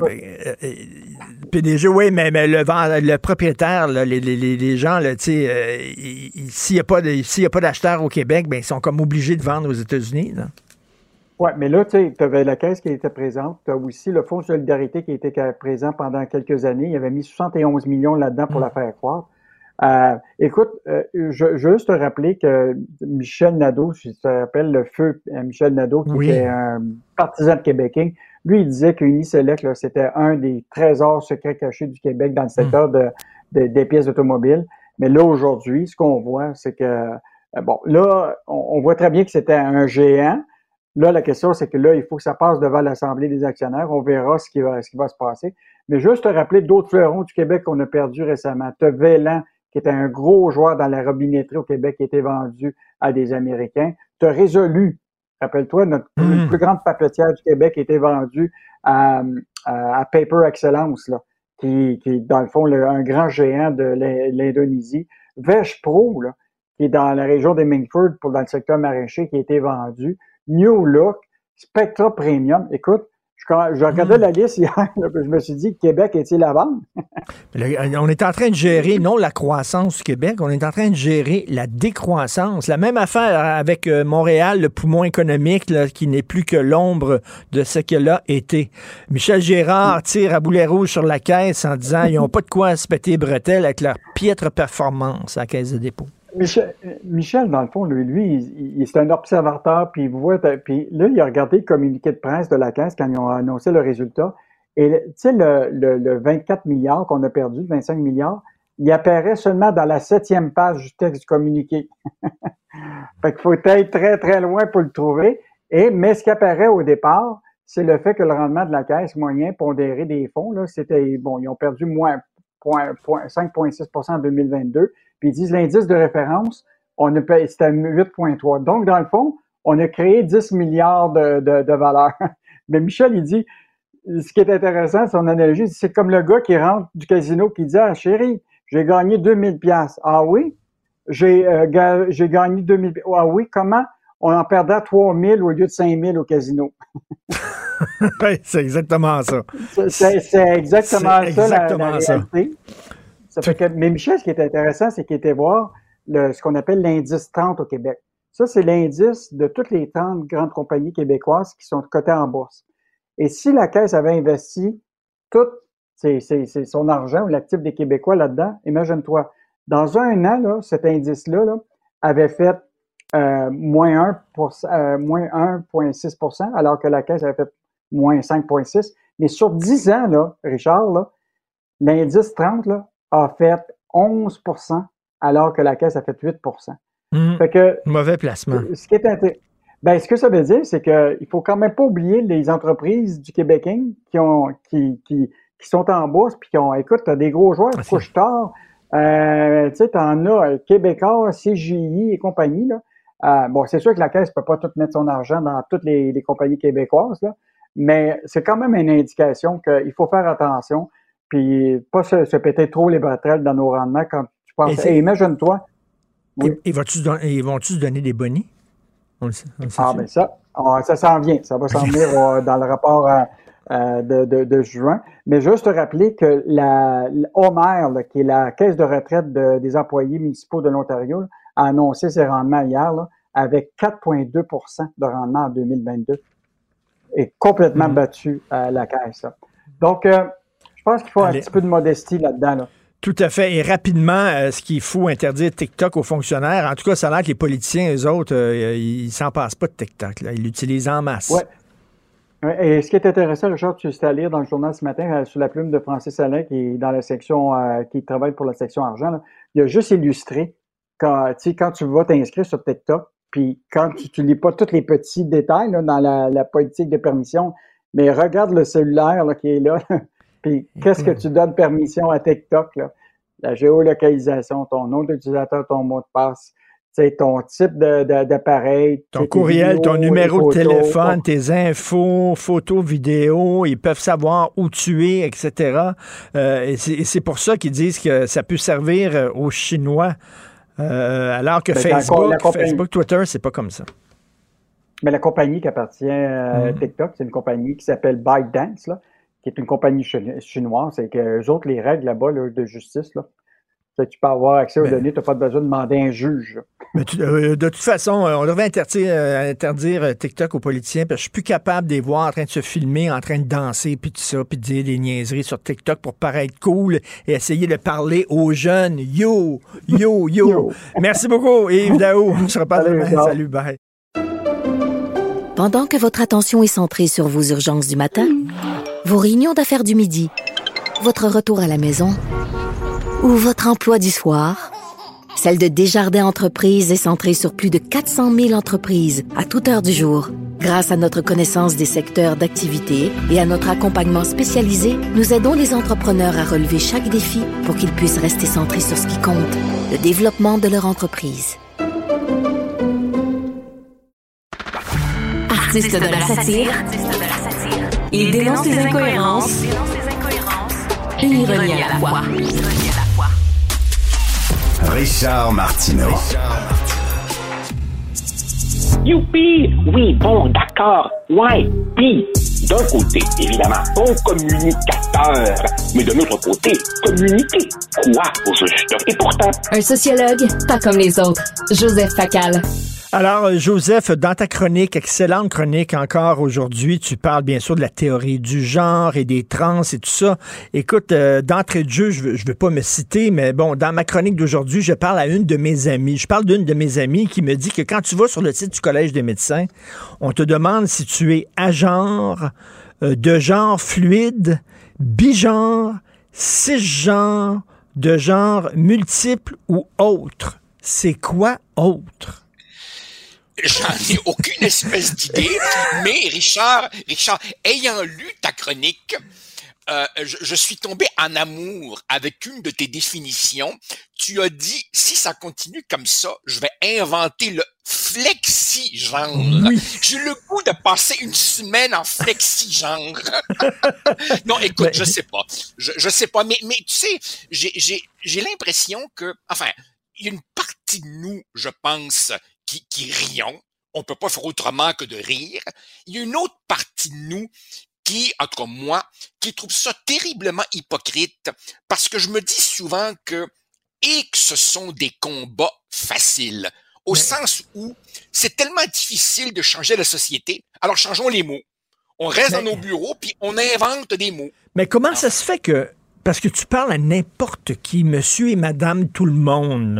Je je sais pas comment les appeler, mais, mais les gens qui sont pas dans la théorie à longueur de jour, qui travaillent et qui essaient d'améliorer le sort de leurs enfants. Bon, monsieur et madame tout le monde, ils disent, euh, toutes ces définitions-là, ils disent, ah non, c'est quoi cette affaire-là? Ça touche 0,01% de la population. Veux-tu me dire comment c'est rendu maintenant au Collège des médecins, Christy? Alors, il y a il y a deux facteurs. Le premier facteur, on en a souvent parlé, toi et moi, c'est le manque de colonne vertébrale des directions d'établissements ou d'organisations qui considèrent que quand trois pelés et quatre tondus sur Twitter te prennent à partie, t'es supposé paniquer et là, évidemment, tout de suite, tu t'ajustes. Mais il y a un autre phénomène plus insidieux. Rappelle-toi, à l'époque, dans les années 70, à l'époque où les ML faisaient la pluie et le beau temps dans le monde syndical, dans le monde communautaire, à l'UCAM, c'était toujours une extrême minorité. Mais ils avaient compris ce que eux-mêmes appelaient l'entrisme. Autrement dit, tu entres dans une organisation et là, il suffit de deux, trois personnes bien placées, obstinées, qui tapent toujours sur le même clou et une petite poignée de gens peut finir par influencer toutes les politiques publiques d'une institution. Moi, je le vois, par exemple, dans le monde universitaire, où tu as une petite poignée d'apparatchiks, de bureaucrates qui sont à fond dans l'idéologie EDI, équité, diversité, inclusion, ce dont se contrefoutent Ben, ben, la majorité des étudiants et des profs. Et- et- Mais ils ont des positions de pouvoir dans les institutions maintenant. Écoute, au Conseil national de Québec solidaire, il y avait trois micros. Un micro pour les hommes, un micro pour les femmes et un micro pour les trans. Ouais. Et, et l'affaire, Richard, l'affaire, c'est- l'affaire, c'est que ces militants ont parfaitement bien compris à quel point tu peux tirer profit, capitaliser de sur l'ignorance des autres. Par exemple, c'est toi-même qui as euh, noté que Avait tiré profit de la naïveté et de l'inculture des péquistes et des libéraux avec le mot intersectionnalité. Tu vois, la motion, le piège dans lequel ils sont tombés. Alors évidemment, les gens se disent, bof, une petite motion là-dessus, c'est anodin, mais aha, on place le mot intersectionnel et là, on ne réalise pas après l'avoir appuyé, qu'on vient de mettre l'épaule dans le tordeur de la multiplication à l'infini des catégories de victimes. Et- et- Donc, ce sont des gens, des gens dont on peut rire, mais qui en même temps sont extrêmement habiles et manipulateurs. Et d'ailleurs, tu as vu, le PQ a corrigé le tir hier. Ah. Pascal Bérubé, sur son compte Twitter, dit suite euh, au texte que j'ai écrit qu'il n'appuyait pas l'intersectionnalité. Bref, ils se sont un peu gourés là-dessus. Je reviens sur ta chronique. Tu fais un lien entre ce qui se passe au Canada et ce qui se passe en Écosse. C'est très important. Explique-nous ça.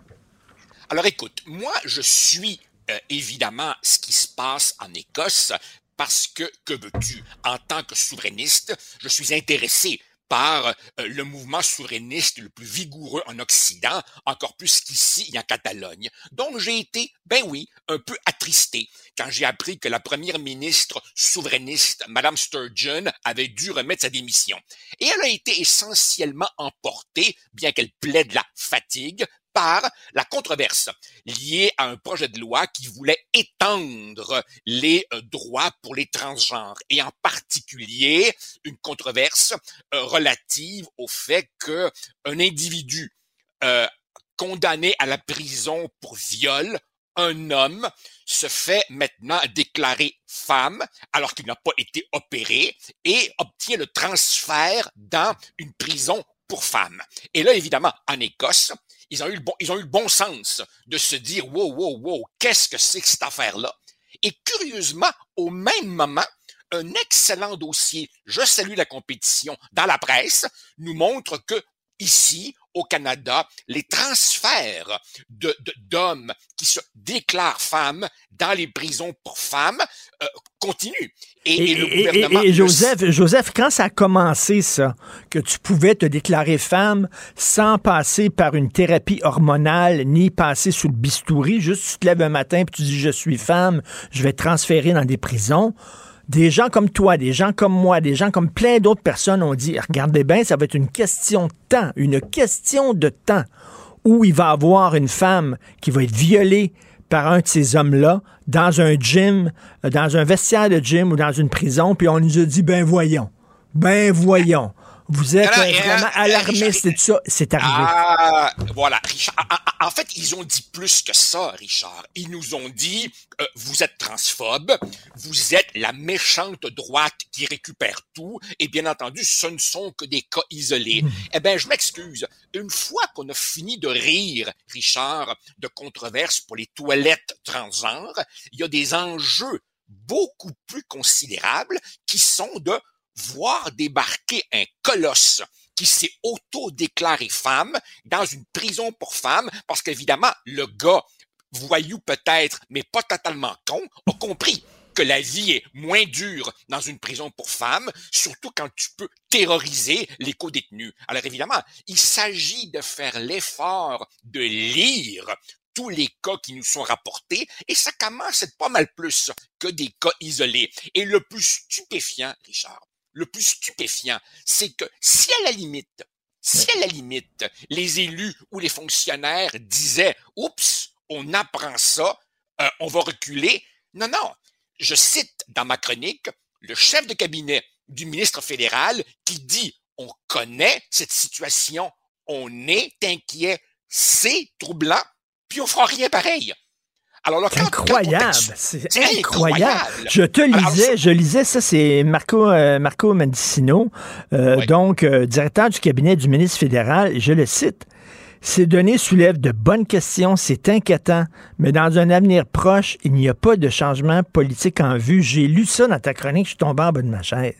Richard, Richard, il faut lire euh, l'excellent, je, je lui lève mon chapeau, l'excellent dossier du journaliste Tristan Péloquin dans la presse qui nous ressort les données du service correctionnel du Canada qui précise que 44% des détenus transgenres incarcérés dans les pénitenciers fédéraux ont déjà été condamnés pour des crimes de nature sexuelle et 41% purgent une peine liée à un homicide. Et là, on parle de personnes s'identifiant comme femmes, pas nécessairement ayant transitionné au plan chirurgical ou hormonal.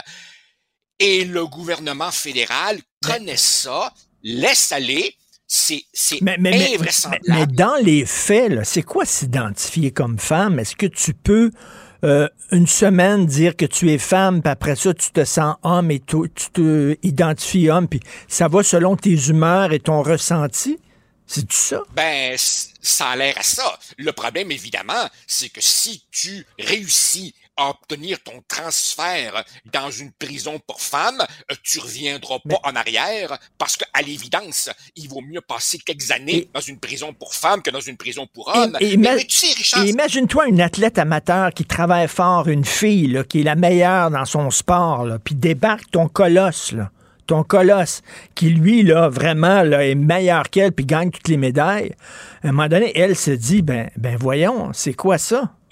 Tu sais, ça n'a pas c'est injuste. Écoute, Richard, on, on peut transitionner dans les deux sens. Je te pose une question.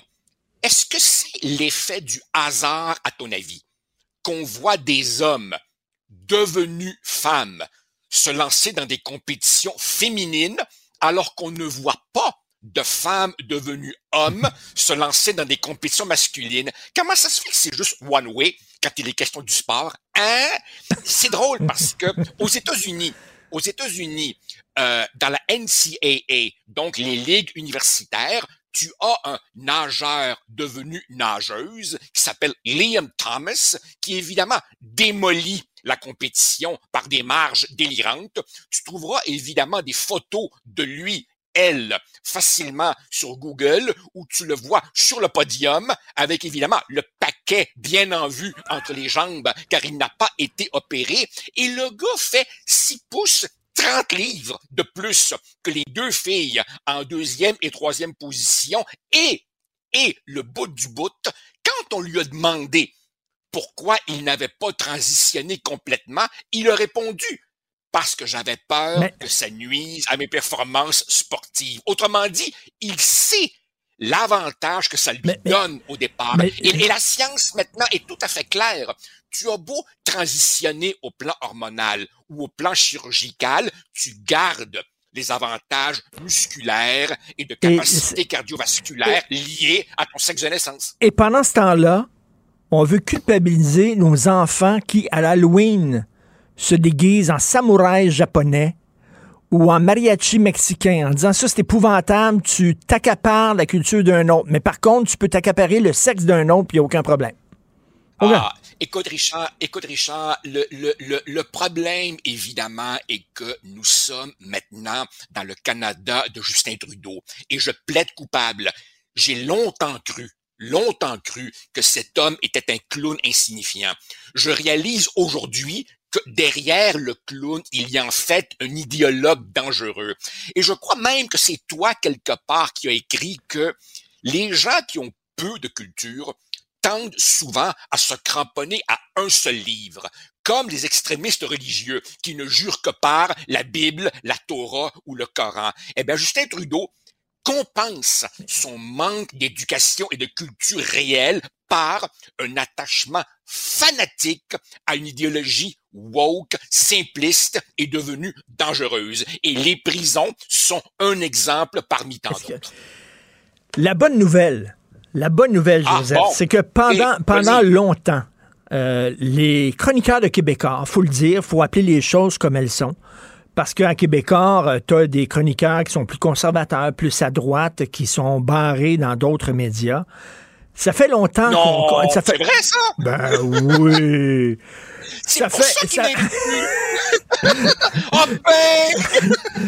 ça fait longtemps qu'on prêche dans le désert puis qu'on dit de faire attention. Et là, soudainement, dix ans plus tard, tu vois qu'il allume au devoir, puis il allume à la presse. J'ai envie de leur dire, ben bravo, c'était tard, on vous attendait, on était là autour de la table, on vous attendait, mais venez, venez avec nous, il était temps. Alors, Richard, de, la même manière que le wokisme se considère comme l'avant-garde euh, euh, éclairée du progressisme, qui sait, peut-être que toi, moi et d'autres, on aurait été l'avant-garde du retour au GBS, le gros bon sens, qui est celui, qui est celui de mon voisin puis ma voisine quand je les croise dans la rue, qui me disent mais c'est quoi ces folies là Et moi de leur répondre avec ma maigre science, j'essaie de comprendre autant que vous cette époque. non, non, c'est fou. Écoute, euh, on va, euh, on va bien sûr, euh, on, tous les vendredis, on se parle de cinéma. Le sujet s'impose cette semaine. Bien sûr que vendredi, on va parler des James Bond, les films de James Bond, c'est sûr et certain qu'on fait là-dessus. Mais il faut, je, il faut qu'on il faut qu'on parle de James Bond avant qu'il devienne James Bond intersectionnel, c'est-à-dire femme, trans, euh, euh, pauvre, migrant et tout ce que tu veux. Handicapé, on, on, va, on va parler de James Bond d'un point de vue cinématographique. J'aimerais que tu m'en parles d'un point de vue chroniqueur, politique, sociologique. Qu'est-ce que tu penses de tout ça qu'on va euh, réécrire les James Bond pour ne pas offenser les petits lapins? Je pense que ce sera une magistrale erreur. Euh, je suis pas sûr que euh, les, les, les, jeunes vont embarquer là-dedans. Ils sont de toute façon dans un autre univers. Ils sont dans Marvel, puis les, puis les super-héros en, en collant. Je pense que James Bond, c'est déjà plus eux. Pour eux, évidemment, c'est associé à des papis comme, comme, comme toi et moi, là. Non, je crois que à chaque fois, à chaque fois que tu touches à un patrimoine de l'humanité. Je pense qu'on peut dire que d'une certaine façon, James Bond en fait partie au plan culturel. Tu, tu, tu commets une vaste erreur, c'est un recul. Euh, non, non, ça ça marchera pas. De la même manière, t'as remarqué, le, les, les, ouvrages de, de Roald Dahl puis compagnie, déjà tu vois, le, excuse le mauvais mot, le backlash de gens qui se disent ça n'a pas de bon sens. Et c'est toujours, Richard, la même affaire. On part d'un constat indéniable qui est que les sensibilités évoluent et il faut s'ajuster et on pousse ça trop loin. C'est pas juste de faire attention dorénavant pour ne pas blesser, c'est revenir en arrière et réécrire. Et ça n'a aucun sens. Est-ce qu'on peut dire que le passé est un pays étranger où on ne parle pas notre langue, où on fait les choses différemment? Il va falloir apprendre ça aux gens que dans les années 50, devinez quoi, on vivait pas comme aujourd'hui. Ben oui. Da. Ben oui. On est rendu là. Incroyable. Alors, euh, très hâte de te parler de James Bond et j'ai hâte de voir quel est ton meilleur James Bond et quelle est ta meilleure James Bond girl. Ah, là, là. Ah, écoute, tu, ben, ben, tu, seras pas surpris. enfin, ben, on verra, on verra. Mais je te le dis sur la toune, si tu dis pas là, live and let die, t'es plus mon ami. Je te le dis tout de suite. Euh, c'est dur de trouver une autre tune que Live and Let Die. Je l'avoue, je l'avoue. Hey, écoute, Paul McCartney, là, ah, enfin. Euh, c'est quelque chose. Et surtout, cette tune-là reprise par Guns N' Roses aussi, là. Aïe, aïe. Merci, Joseph. À vendredi. Au plaisir. Salut, bye.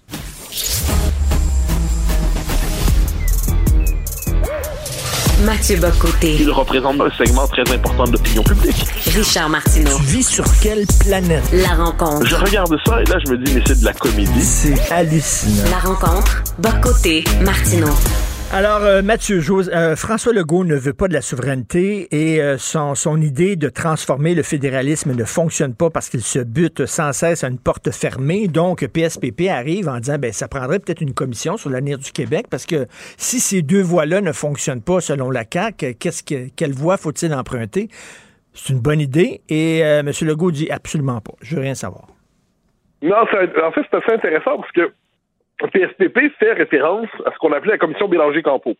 La commission Bélanger-Campo, elle a été créée à quel moment? Elle a été créée après l'échec de Meach, Meach en 90, quand le Québec, après, bon, on le sait, le rapatriement de la Constitution en 82, le Québec en est exclu, il y a une décennie constitutionnelle de 82 à 90 où on cherche à retrouver, à trouver une place pour le Québec dans la Constitution. Mitch proposait de réintégrer le Québec dans la Constitution au nom de cinq conditions minimales, en dessous desquelles il était impossible de, il était inimaginable d'aller en dessous de ces conditions-là. Parmi celles-là, le Québec reconnu comme société distincte. 90, mois de juin, le Canada anglais dit non. Résultat, euh, Meach tombe. Pardon, le lac Meach est cuit pour reprendre la formule de Parizeau. Et là, euh, Bourassa crée la commission Bélanger-Campo qui va chercher, qui va examiner les différents avenirs politiques possibles pour le Québec. Deux grands avenirs sont dégagés, euh, des possibles, soit une réforme en profondeur du fédéralisme qui consacrerait dans les faits le statut d'État associé pour le Québec, de société particulière, bon, distincte, ou l'indépendance. On sait qu'aucun des deux va arriver, et là on est 30 ans plus tard. 30 ans plus tard, le Québec ni indépendant, ni reconnu euh, comme nation à part entière dans le Canada, eh bien, il a, il a régressé. Et là, ce qui est intéressant, ce que propose PSPP, c'est de voir où nous en sommes collectivement. Le Canada d'aujourd'hui n'est plus le Canada du début des années 90. Le Canada d'aujourd'hui n'est plus celui qui croyait aux deux peuples fondateurs. Le Canada d'aujourd'hui n'est plus celui qui considérait qu'il avait une dette envers le Québec, une dette de reconnaissance. Le Canada d'aujourd'hui s'est converti au multiculturalisme, vise une immigration maximale qui va noyer le Québec, et ainsi de suite. PSPP euh, dit, votre projet nationaliste, M. Legault, pour l'instant, se bute à des refus, des refus, des refus. Tout ce que vous réussissez à grappiller de temps en temps, c'est quelques, quelques dollars, c'est pas négligeable, mais sur le fond des choses, votre stratégie échoue.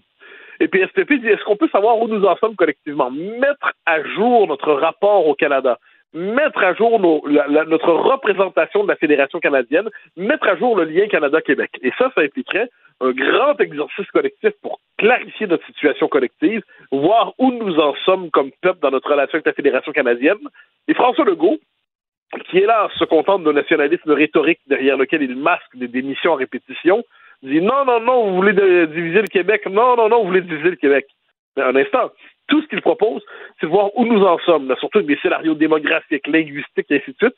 Donc François Legault se cache là-dedans, alors que je trouve que PSPP, même si on n'est pas indépendantiste, a raison de dire qu'il faut savoir où nous en sommes dans notre relation avec la fédération, je trouve que c'est une proposition tout à fait éclairée. En même temps, Legault, il, il voit le piège. C'est un piège qui est gros comme un piège à ours. Il est pas con à temps plein. Il dit, je sais bien que votre commission, finalement, la conclusion qui va s'imposer, c'est la seule, la seule issue possible, c'est la souveraineté. Puis ben, lui, lui, attends, puis lui, je, le défends, François Legault, parce qu'il dit, premièrement, la population est pas là. Les sondages le démontrent. Si je m'en vais avec un autre référendum, c'est moi qui vais avoir tué le projet souverainiste en ayant un troisième nom. C'est pas vrai. Je veux protéger le projet souverainiste je veux pas qu'il meure, donc j'irai pas avec un nouveau référendum. Je peux le comprendre. Mais permets-moi de, me porter à la défense de PSPP là-dedans. C'est-à-dire, une, telle commission, on ne préjuge pas de ce qu'elle va trancher pour le Québec. si la seule, ce qui est intéressant dans ce que tu dis, c'est que si la seule option au terme d'une telle enquête, c'est l'indépendance, c'est tellement évident que c'est l'indépendance, hmm. ben, ce serait intéressant de savoir pourquoi les autres s'y rallieraient pas. Ça, m'intéresse de savoir ça. Donc là, une telle option, on peut supposer qu'elle ferait l'inventaire des options.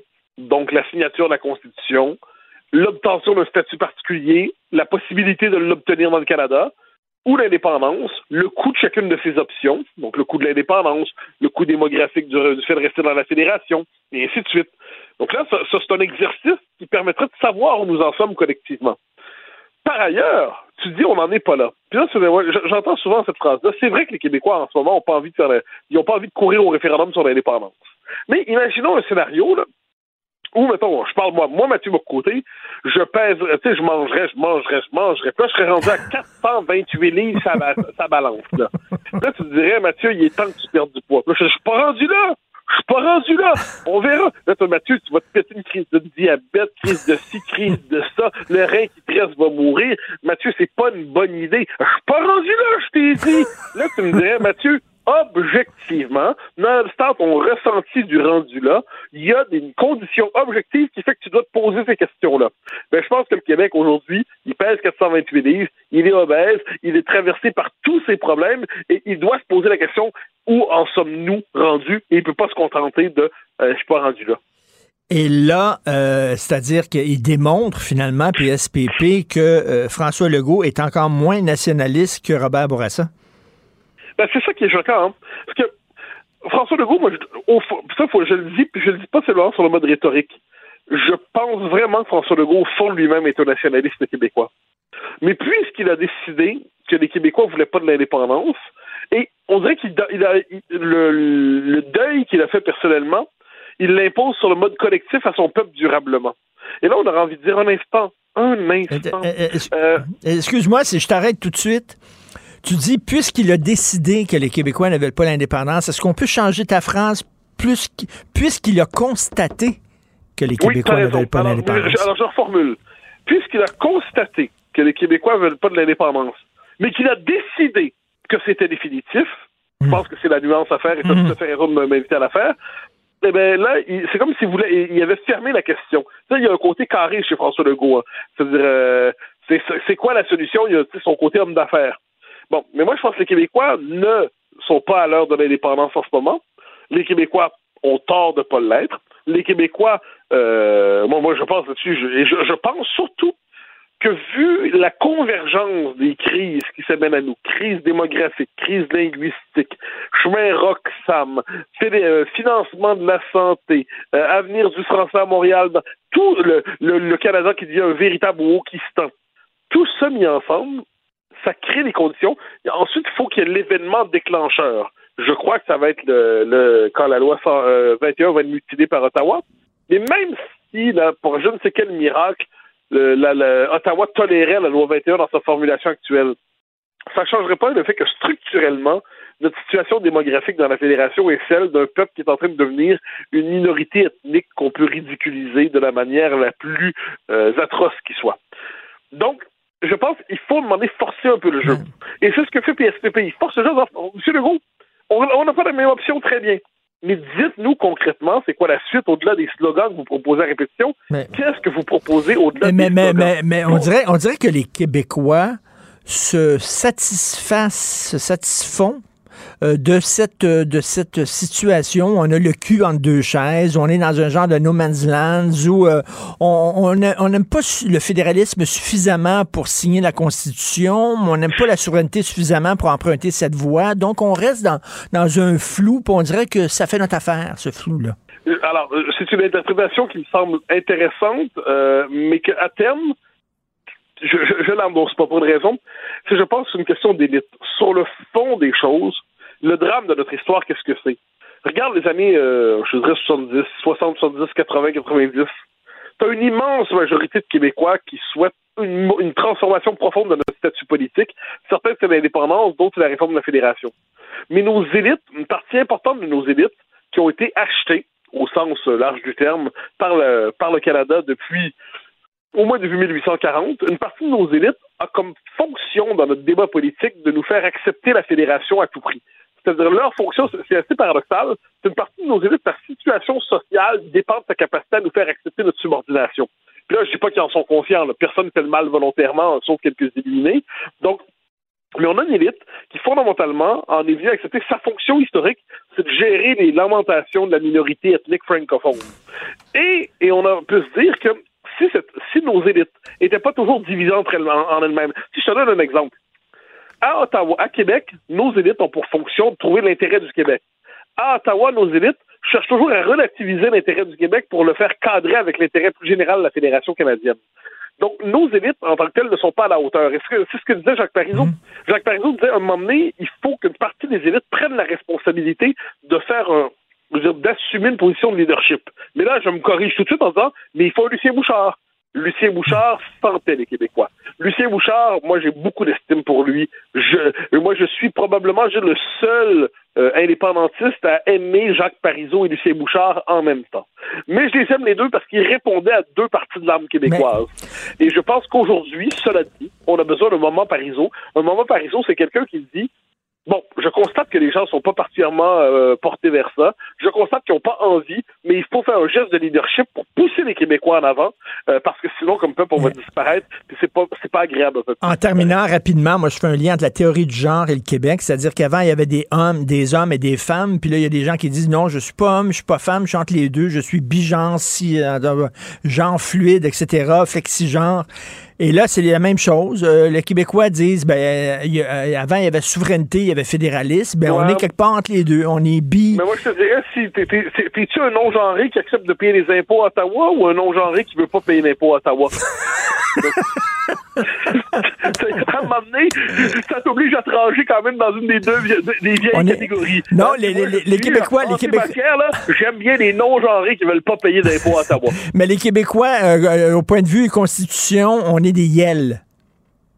Ouais, ouais, ouais, ouais, on est des yels, mais le problème, c'est qu'on est à Ottawa devant une bonne figure patriarcale à l'ancienne qui nous explique qu'on doit nous casser. Donc, euh, bon, ben, devant tout cela, devant tout cela, aussi bien chanter la chanson de Vigneault, tu peux ravaler ta romance, un monde fini, un autre commence, tu peux ravaler ta romance. J'ai tout compris, je pense. Je crois qu'on est plus du même pays. Génial. Merci, Mathieu. À demain. bye. bye. Pour une écoute en tout temps, ce commentaire de Mathieu Boccoté est maintenant disponible sur l'application Cube ou en ligne au cube.ca. Tout comme sa série Les idées mènent le monde, un balado qui met en lumière, à travers le travail des intellectuels, les grands enjeux de notre société. Cube Radio. Pendant que votre attention est centrée sur vos urgences du matin, vos réunions d'affaires du midi, votre retour à la maison ou votre emploi du soir, celle de Desjardins Entreprises est centrée sur plus de 400 000 entreprises à toute heure du jour. Grâce à notre connaissance des secteurs d'activité et à notre accompagnement spécialisé, nous aidons les entrepreneurs à relever chaque défi pour qu'ils puissent rester centrés sur ce qui compte, le développement de leur entreprise. Richard Martineau. Plongé dans l'actualité avec des observateurs qui pensent à contre-courant. Alors, euh, il y a beaucoup de gens qui ont sursauté la semaine dernière lorsqu'ils ont lu cette histoire-là dans le Journal de Montréal et j'avais reçu euh, le monsieur en question à l'émission Cube Radio. Il disait, c'est rendu maintenant, euh, c'est une folie à Montréal. Les loyers, ça augmente tellement vite que ça augmente même pendant que tu fais la visite. Alors, lui, il disait qu'il visitait un loyer, ça l'intéressait, il voulait le prendre. je me souviens pas exactement des chiffres, mais mettons, c'était 1400 dollars par mois. puis pendant qui visitait le loyer en question, on lui a dit finalement, ça va être 1500 dollars par mois. Il y a tellement de gens qui sont intéressés par le loyer. On a augmenté, on a augmenté le prix du loyer. Il dit, Christy, ça augmente pendant que tu visites le logement. Alors, il a donné son point de vue. Et là, j'ai le point de vue du propriétaire. C'est intéressant euh, parce qu'on parle beaucoup d'immobilier ces temps-ci. Donc, Patrick Saint-Pierre, il est euh, propriétaire du logement euh, depuis 16 ans. Il possède une quinzaine d'immeubles. Il est avec nous, Patrick Saint-Pierre. Bonjour. Bonjour, M. Martineau. Ben, c'est une bonne nouvelle, en tout cas pour les propriétaires, que maintenant les loyers augmentent. C'est bon. Vous avez le gros bout du bâton. Euh, oui et non. Je vous explique. Oui, c'est vrai que les loyers montent. Non, parce que le coût de financement monte. Et c'est pour ça que je voulais venir ici, parce qu'il y a peu de gens, tout le monde entend parler de l'inflation, des taux d'intérêt. Euh, la problématique, c'est que depuis plusieurs années, depuis 2008, quand on a vécu la crise des PCAA, les taux ont, chuté de façon très importante. Aujourd'hui, la plupart des gens sont financés au niveau commercial en bas de 3% La problématique, c'est que là, les propriétaires renouvellent leur financement plus à 2,5% à 7% ben C'est ça, ça a augmenté le taux d'intérêt. Fait que là, sur cet immeuble-là, qui est un, un, je me retrouve lors de mon, mon, renouvellement qui est en avril, donc dans un mois, à payer 2500 dollars d'intérêt de plus par mois. De plus? De plus d'intérêt par mois. Fait que par année sur un setplex là, je paye 30 000 dollars de plus à la banque. De plus. De plus en intérêt. Donc c'est certain que vous, ben, c'est tout le temps la même affaire hein, quand. Euh, quand un fabricant de boîtes de carton doit payer ses employés plus cher, ben ces boîtes de carton, il va y vendre plus cher. Ben, absolument. Donc, vous refilez finalement l'augmentation que vous avez un peu une part à vos locataires. Ben, refiler. C'est tout à fait normal. J'essaie. La problématique, c'est qu'il y a une limite à monter le prix. Puis je le sais que quand on, parle de 200 dollars pour un loyer de plus, euh, vous trouviez ça très épouvantable, puis tout ça. Puis c'est vrai que c'est beaucoup. Mais si on regarde le 200 versus le 2500 Non, que j'ai ben à payer bon. de plus en intérêt, Ben ouais. je fais quoi, moi, avec le 2300 qui me reste? Ben ouais. C'est, puis là, c'est pas ça. Il y a les taxes. Euh, la mairesse plante, euh, faut qu'elle boucle ses propres budgets. J'ai 8% d'augmentation. Le coût des matériaux qui en finit pas de, de- de monter, monter, monter. Fait que là, on, on est comme dans une période où ce qu'on on pense que les propriétaires, c'est le party, mais c'est pas le party pantoute. En 17 ans, c'est le- la pire période Actuellement. actuellement que moi j'ai vécu. Puis je peux vous dire, l'échéance des taux va se faire sentir 2023, 2024, 2025. Tout le monde qui refinance seront plus à des 2 puis à des 3 Ben oui. On va être rendu à des 6, à des 7. Cette époque-là est terminée. là. Ben, est terminée à- pour les prochaines pour années, oui. bout. Pour un petit bout, moi je pense que la hausse des loyers. c'est Fait que, bien- là, euh, fait que vous, évidemment, si vous augmentez pas vos loyers, Je creuse ma perte. Ben oui. Je, je creuse littéralement ma perte. Fait que quand on, on parlait de dire Ah, vous avez le gros bout du bâton, euh, non. Parce que moi, de l'autre côté. Les banques ont le gros bout du bâton. Ben oui, parce que eux gardent leur, leur marge. Fait qu'eux autres, ils, ils perdent pas plus de cash. Ceux qui en font moins, c'est les propriétaires. Ben, ben, euh, je reviens rien que pour ce cas-là, puis on ne passera pas 15 minutes sur Non, ce cas-là, là, mais est-ce que c'est vrai que le, moyen- le loyer, le, le coût du loyer avait augmenté pendant la visite? Non, ce qui est arrivé, c'est que Vincent était mon locataire il y a un an. Donc, il m'a, il m'a écrit. Euh, puis moi, euh, je n'avais pas commencé à, à annoncer cet appartement-là. J'ai dit, ça va être minimum dans le coin de 1400. Finalement, je regarde le marché.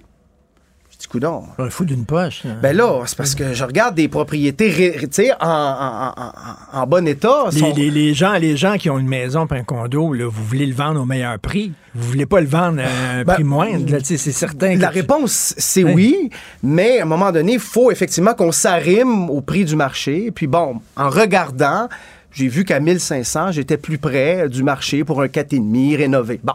Euh, fait que ceux qui ont visité étaient au courant du 1500. Vincent, c'est mon erreur. J'aurais eu comme une entente verbale. oui, j'aurais dû communiquer avec, avec lui pour lui dire écoute, Vincent, j'ai regardé mes choses, puis finalement, je le mets à 1500. OK. Mais ce qu'on disait qu'il y a eu une surenchère, puis tout ça, c'est bien, c'est- cute, là. C'était pas un encan. Ben, ben non. C'est pas de cette façon-là que ça s'est passé. C'est pas quelqu'un qui était là. Hey, 1500, moi, je suis prêt à payer 1600, 1600, non, puis 1700. c'est la façon que ça fonctionne, c'est que les gens sont pas là en même temps. Ben oui. Puis, euh, puis bon, il y en a eu 4-5 d'intéressés, dont Vincent. Je lui ai dit, Vincent, je, je te connais. Si tu le veux, excuse-moi, à 1005, je te le laisse.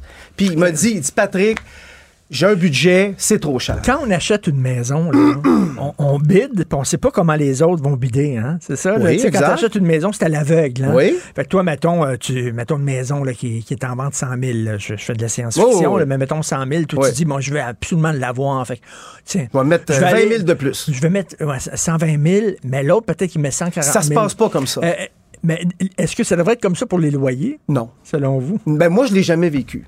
Tu mets le prix, les gens rentrent. Moi, j'ai jamais eu, honnêtement, j'ai jamais eu de gens. Est-ce qu'il y a quelqu'un, est-ce qu'il y a un locataire qui peut aller voir le propriétaire en disant Euh, Moi, je suis prêt à mettre, euh, je suis prêt à mettre 200 pièces de plus. Ça m'est pas arrivé. Jamais en 16 Est-ce ans. que c'est légal de faire ça? Oui, c'est légal. Il n'y a, a pas, a de, de règles concernant la fixation du loyer. Donc, il n'y a pas d'illégalité à, exemple, mettre un prix de loyer 200 pièces de, de, de, tu sais, de, de- de plus. Mais quelqu'un qui arrive et qui appelle le propriétaire et qui dit Moi, je suis prêt à vous donner un petit 200 de plus par mois, puis euh, ah, OK, je vais te le donner est-ce que toi. ça pourrait arriver? La, la réponse est oui, mais je vous le dis. Moi, les gens sont intéressés. J'ai jamais eu d'offre sur mes 80, im- 80 portes que j'ai, sur 15 immeubles. J'ai jamais eu d'offre dire Patrick, je t'offre 100 dollars de plus, je veux tellement l'avoir. C- Ça se passe pas comme ça.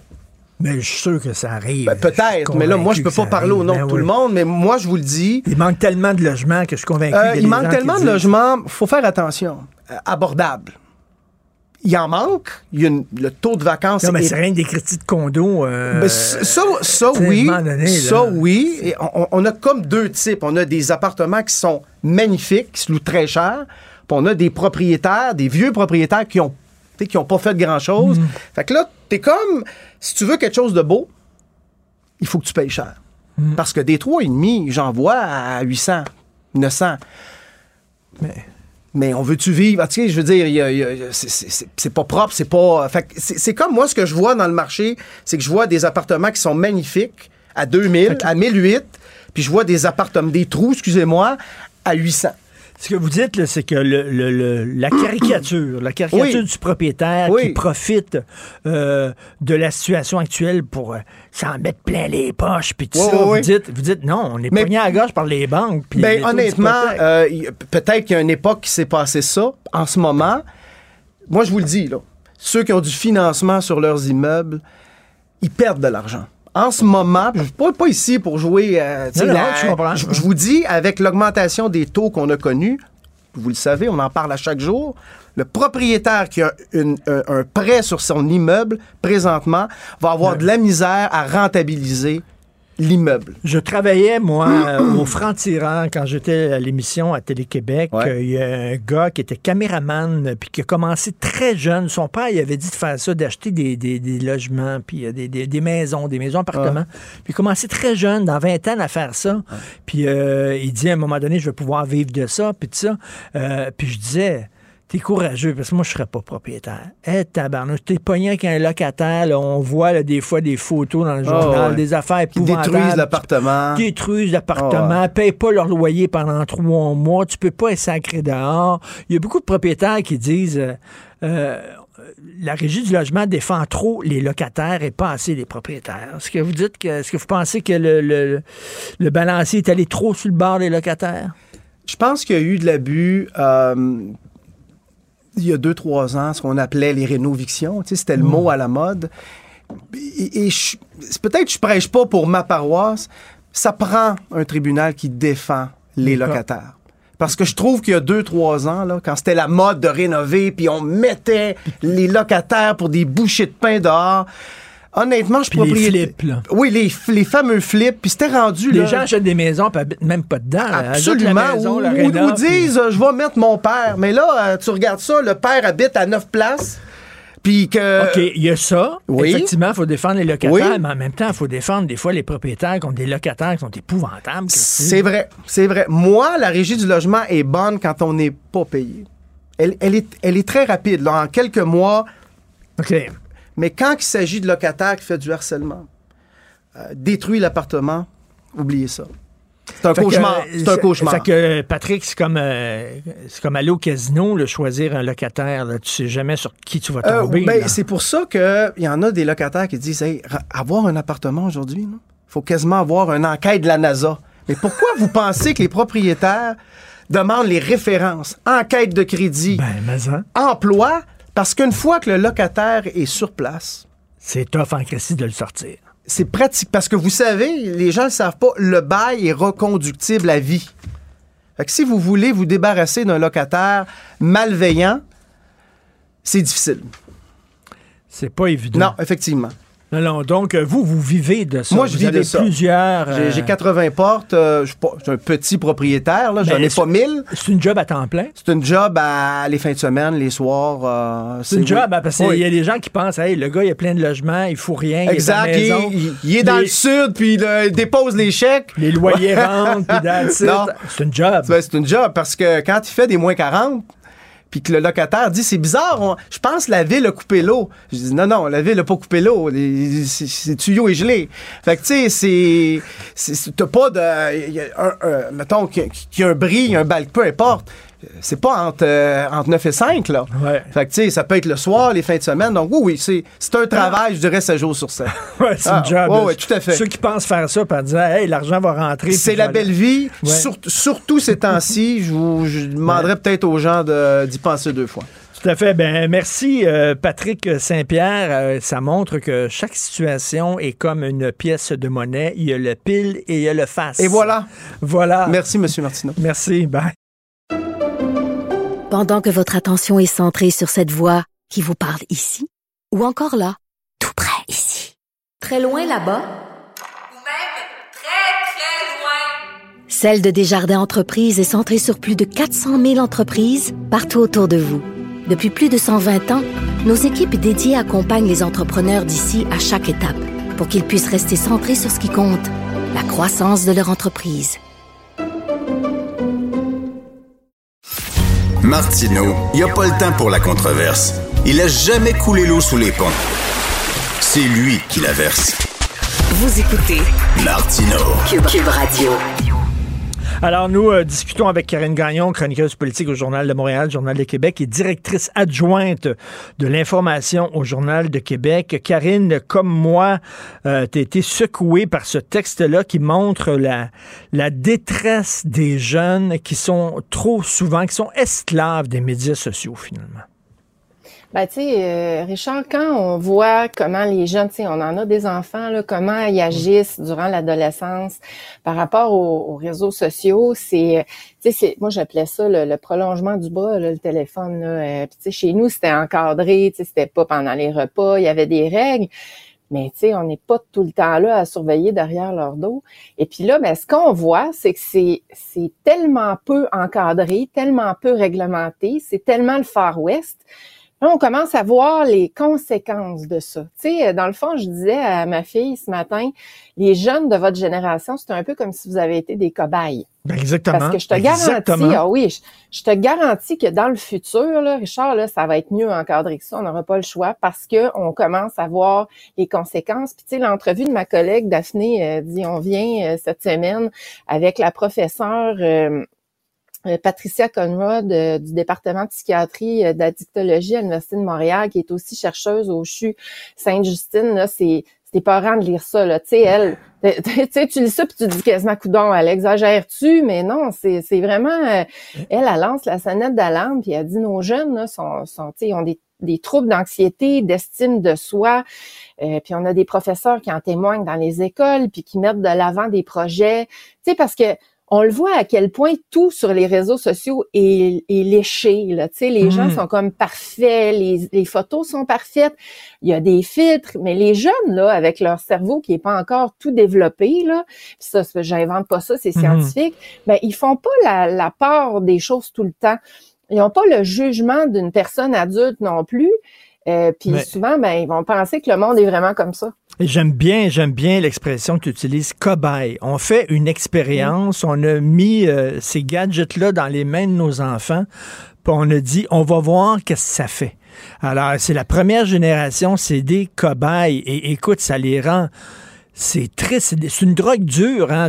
J'ai un fils ado aussi, là, essayer d'arracher. Des fois, là, je me fâche contre lui, puis je prends son ah, téléphone, puis il veut pas, puis il s'accroche. C'est comme si je prenais, mettons, la seringue à un toxicomane, Christy. Ah, carrément. Puis, tu sais, il faut même surveiller la nuit. Puis, euh, moi, j'en sais quelque chose. J'ai combattu ça. Puis, tu sais, j'ai une petite ado qui était quand même facile et tout, là, mais ouf, euh, tu sais, puis là, je te, je te parle pas de tous les problèmes, euh, tu sais, de liens qu'ils peuvent avoir avec toutes sortes de personnes douteuses, des adultes qui veulent faire du leur, puis fait que les problèmes sont multiples. Là. sais, on a lancé de quoi dans l'air, puis on s'est pas occupé de, de, ce que ça pourrait avoir comme conséquence. Il y, a aucun élu, je pense, dans aucun pays qui a été euh, avant-gardiste mhm. là-dessus. Écoute, moi, moi, je me souviens quand j'étais jeune, puis je vais avoir l'air d'un vieux schnock, mais ça fait rien, je m'en fous. Des fois, je m'ennuyais quand j'étais jeune. Je savais pas quoi faire, j'étais dans ma chambre, je m'ennuyais. Mais c'est le fun, des fois, l'ennui. Tu sais, euh, euh, je sais pas, euh, une vie intérieure, cultiver une vie intérieure, pas toujours être out there, sur des, des, médias sociaux, en contact avec des gens. Lire, les fesses sur une chaise, réfléchir à ta vie. On leur a enlevé ça. Oui, complètement. Ils sont toujours en train, en fait, pas de faire une chose, de faire deux, trois, quatre affaires en même temps, parce que là, ils ont plein de fenêtres d'ouvertes, de discussions d'ouvertes. faut qu'ils posent des photos, puis là, ils ont, ils ont des, euh, des points s'ils en posent plus. Tu sais, ces, ces, ces plateformes-là aussi euh, font, euh, comme Snapchat, par exemple, là, les encouragent à utiliser encore plus. Tu sais, ça, ça devrait être interdit. Là, on s'adresse à des mineurs. Tu sais, c'est drôle parce qu'on réglemente la publicité qui s'adresse aux enfants, mais on n'a rien fait pour les, médias sociaux. Tu, tu le dis, leur cerveau est en formation. Ils font, tu sais, nous autres, on se fait insulter. On est des chroniqueurs professionnels, on se fait insulter, mais on a un certain âge, on s'est fait une petite carapace, là, quoique des fois c'est dur. Mais eux autres, là, ils n'en ont pas de carapace. C'est la chair vive, là. Quand ils se font insulter, ça les remet en question. Ça, ça a un impact sur leur psychologie, là. Ah, puis ça les suit tu sais, nous autres, là, quand on était plus jeunes, on allait à l'école, la journée finissait, le petit gossant là, qui nous avait écœurés dans la journée, là, il continuait pas à nous écœurer le soir. Eux autres, là, il y en a pas de décrochage de ça. Hmm. Là, sont toujours en contact, ils ont des, des groupes, tu sais, des jeunes dans les classes, des groupes d'amis, puis là, whoop, il y en a un qui est exclu de tel groupe. Puis tu sais, c'est comme euh, des fois, c'est pas toujours sain, là, comme euh, comme euh, relation qu'il y a là-dessus.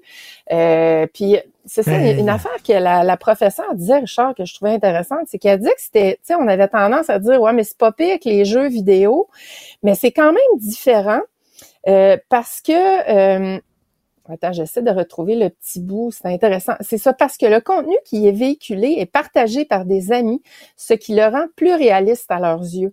Donc, tu sais, c'est ce qu'on trouve sur TikTok, Instagram, puis Snapch- Snapchat, ça a donc une, une influence puis un impact différent sur les jeunes que par, par exemple la télévision ou les jeux vidéo. Ben oui, et j'ai un fantasme des fois, là, un film de science-fiction, tu as une machine à voyager dans le temps, puis tu remontes dans le temps, puis tu vas voir Mark Zuckerberg juste avant qu'il invente Facebook, puis tu le neutralises.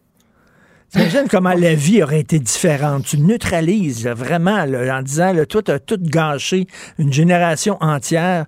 La vie serait différente. Mais bon, euh, non, ça me Ben très écoute, je pense que ben, je pense qu'en même temps, si on réglemente qu'on réfléchit à la façon d'encadrer ça puis de contrôler ça, tu sais, ça se fait déjà aux États-Unis, ça se fait ailleurs, mais il faut le faire. Il faut, faut prendre le taureau par les cornes, comme on dit, puis c'est pas toujours évident. Tu sais, même nos élus sont accros à ça, là, Ben euh, oui. les comptes TikTok, puis on voit tous les débats là, présentement Ah, là, par écoute, rapport à, euh, à la Chine. Karine, c'est tellement pathétique de voir des, des politiciens là, qui sont sur TikTok puis qui essaient d'être jeunes, là, puis hey yo, toi, Ah. puis qui se mettent à danser puis à chanter. Oh mon Dieu, c'est que je embarrassant. t'en parle à quel point je trouve ça embarrassant. Ah ouais, donc, vas-y. Ah, je trouve, ben, je trouve que ça leur enlève de la crédibilité, puis ils en ont vraiment besoin pourtant. Parce qu'on le sait, là, à l'époque où on est présentement, il y a beaucoup de cynisme envers les politiciens, la politique en général, tu sais, les théories du complot. C'est que je trouve que ça, ça enlève un certain lustre que les politiciens devraient avoir compte tenu des responsabilités quand même très importantes qu'ils ont Ben, Tout à fait. par rapport à notre société. Je vois des fois Jean-François Roberge là, qui se filme en train de prendre un café, puis il a un bon petit Ah. café, puis là, t'es là, non, monsieur Roberge, je vous plaît, non, non, non, non, non. Écoute, Benoît m'envoie sans arrêt ces temps-ci les publications de notre charmant ministre fédéral des Transports, Al Gabra. Puis là, on se dit, Crime, il travaille-tu, ce gars-là? Tu sais, ça n'a aucun sens. On le voit en train de manger ses bagels, puis visiter telle affaire, puis poser avec tel chum, puis envoie. Puis là, tu te dis, tu sais, ça fait pas sérieux pour vrai. Puis pendant ce temps-là, il y a plein de décisions qui se prennent pas. Ben oui. Tu sais, qu'on parle de mégantique, puis de, tu sais, de, de, de tout ce qui est le débat entourant le TGF puis le TGV. Puis, tu sais, y en a-tu des dossiers, lui-là, là? Il est là à poster, tu sais, ça fait juvénile, ça fait, Ben, en tout ah cas, non, puis, ça- en tout cas, son cerveau est supposé d'être développé, lui, là. là. Ben oui. Il est plus adolescent. Puis ils sont sûrs qu'ils parlent aux jeunes en faisant ça, puis ça les rend cool. Il n'y a rien de pire qu'un parent qui essaie d'être cool puis d'être jeune. Ah, En- en- complètement. En, terminant rapidement, mais on en apprend sur cette enquête, l'opération recherche pour retrouver les deux petites filles Carpentier.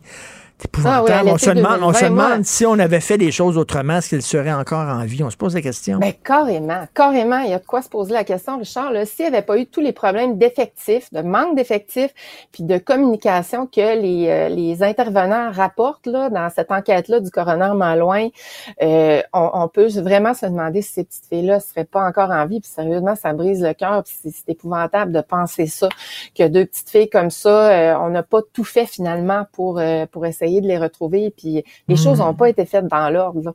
Euh, la communication entre les agents, les, les c'est ça, les effectifs de recherche étaient insuffisants. Le gouvernement avait beaucoup coupé. Là, l'enquêteur à la retraite, il disait pour faire le parallèle avec le hockey, c'est comme si on avait une grosse équipe qu'on faisait une série chaque année, puis qu'à mesure que les années passaient, on nous enlevait du staff. Mais là, c'est parce qu'on joue avec Ouais. les vies d'enfants et de gens disparus. Et, et à un moment donné, ils ont vu une trace de pas. Mais là, parce que quelqu'un a dit qu'il avait entendu des cris l'autre bord, fait qu'ils ont dit, OK, on va aller là à la place. Ils ont Puis- changé de secteur, puis personne n'a compris, puis ils pouvaient pas euh, s'opposer aux ordres, c'était catégorique, puis finalement, ils les auraient probablement retrouvés s'ils étaient restés dans ce secteur-là. Ils étaient Euh, encore vivants. Ah, écoute, là, t'imagines la mère qui entend Ah, ça. écoute, je ne peux m'imaginer ce qu'elle doit vivre, la pauvre.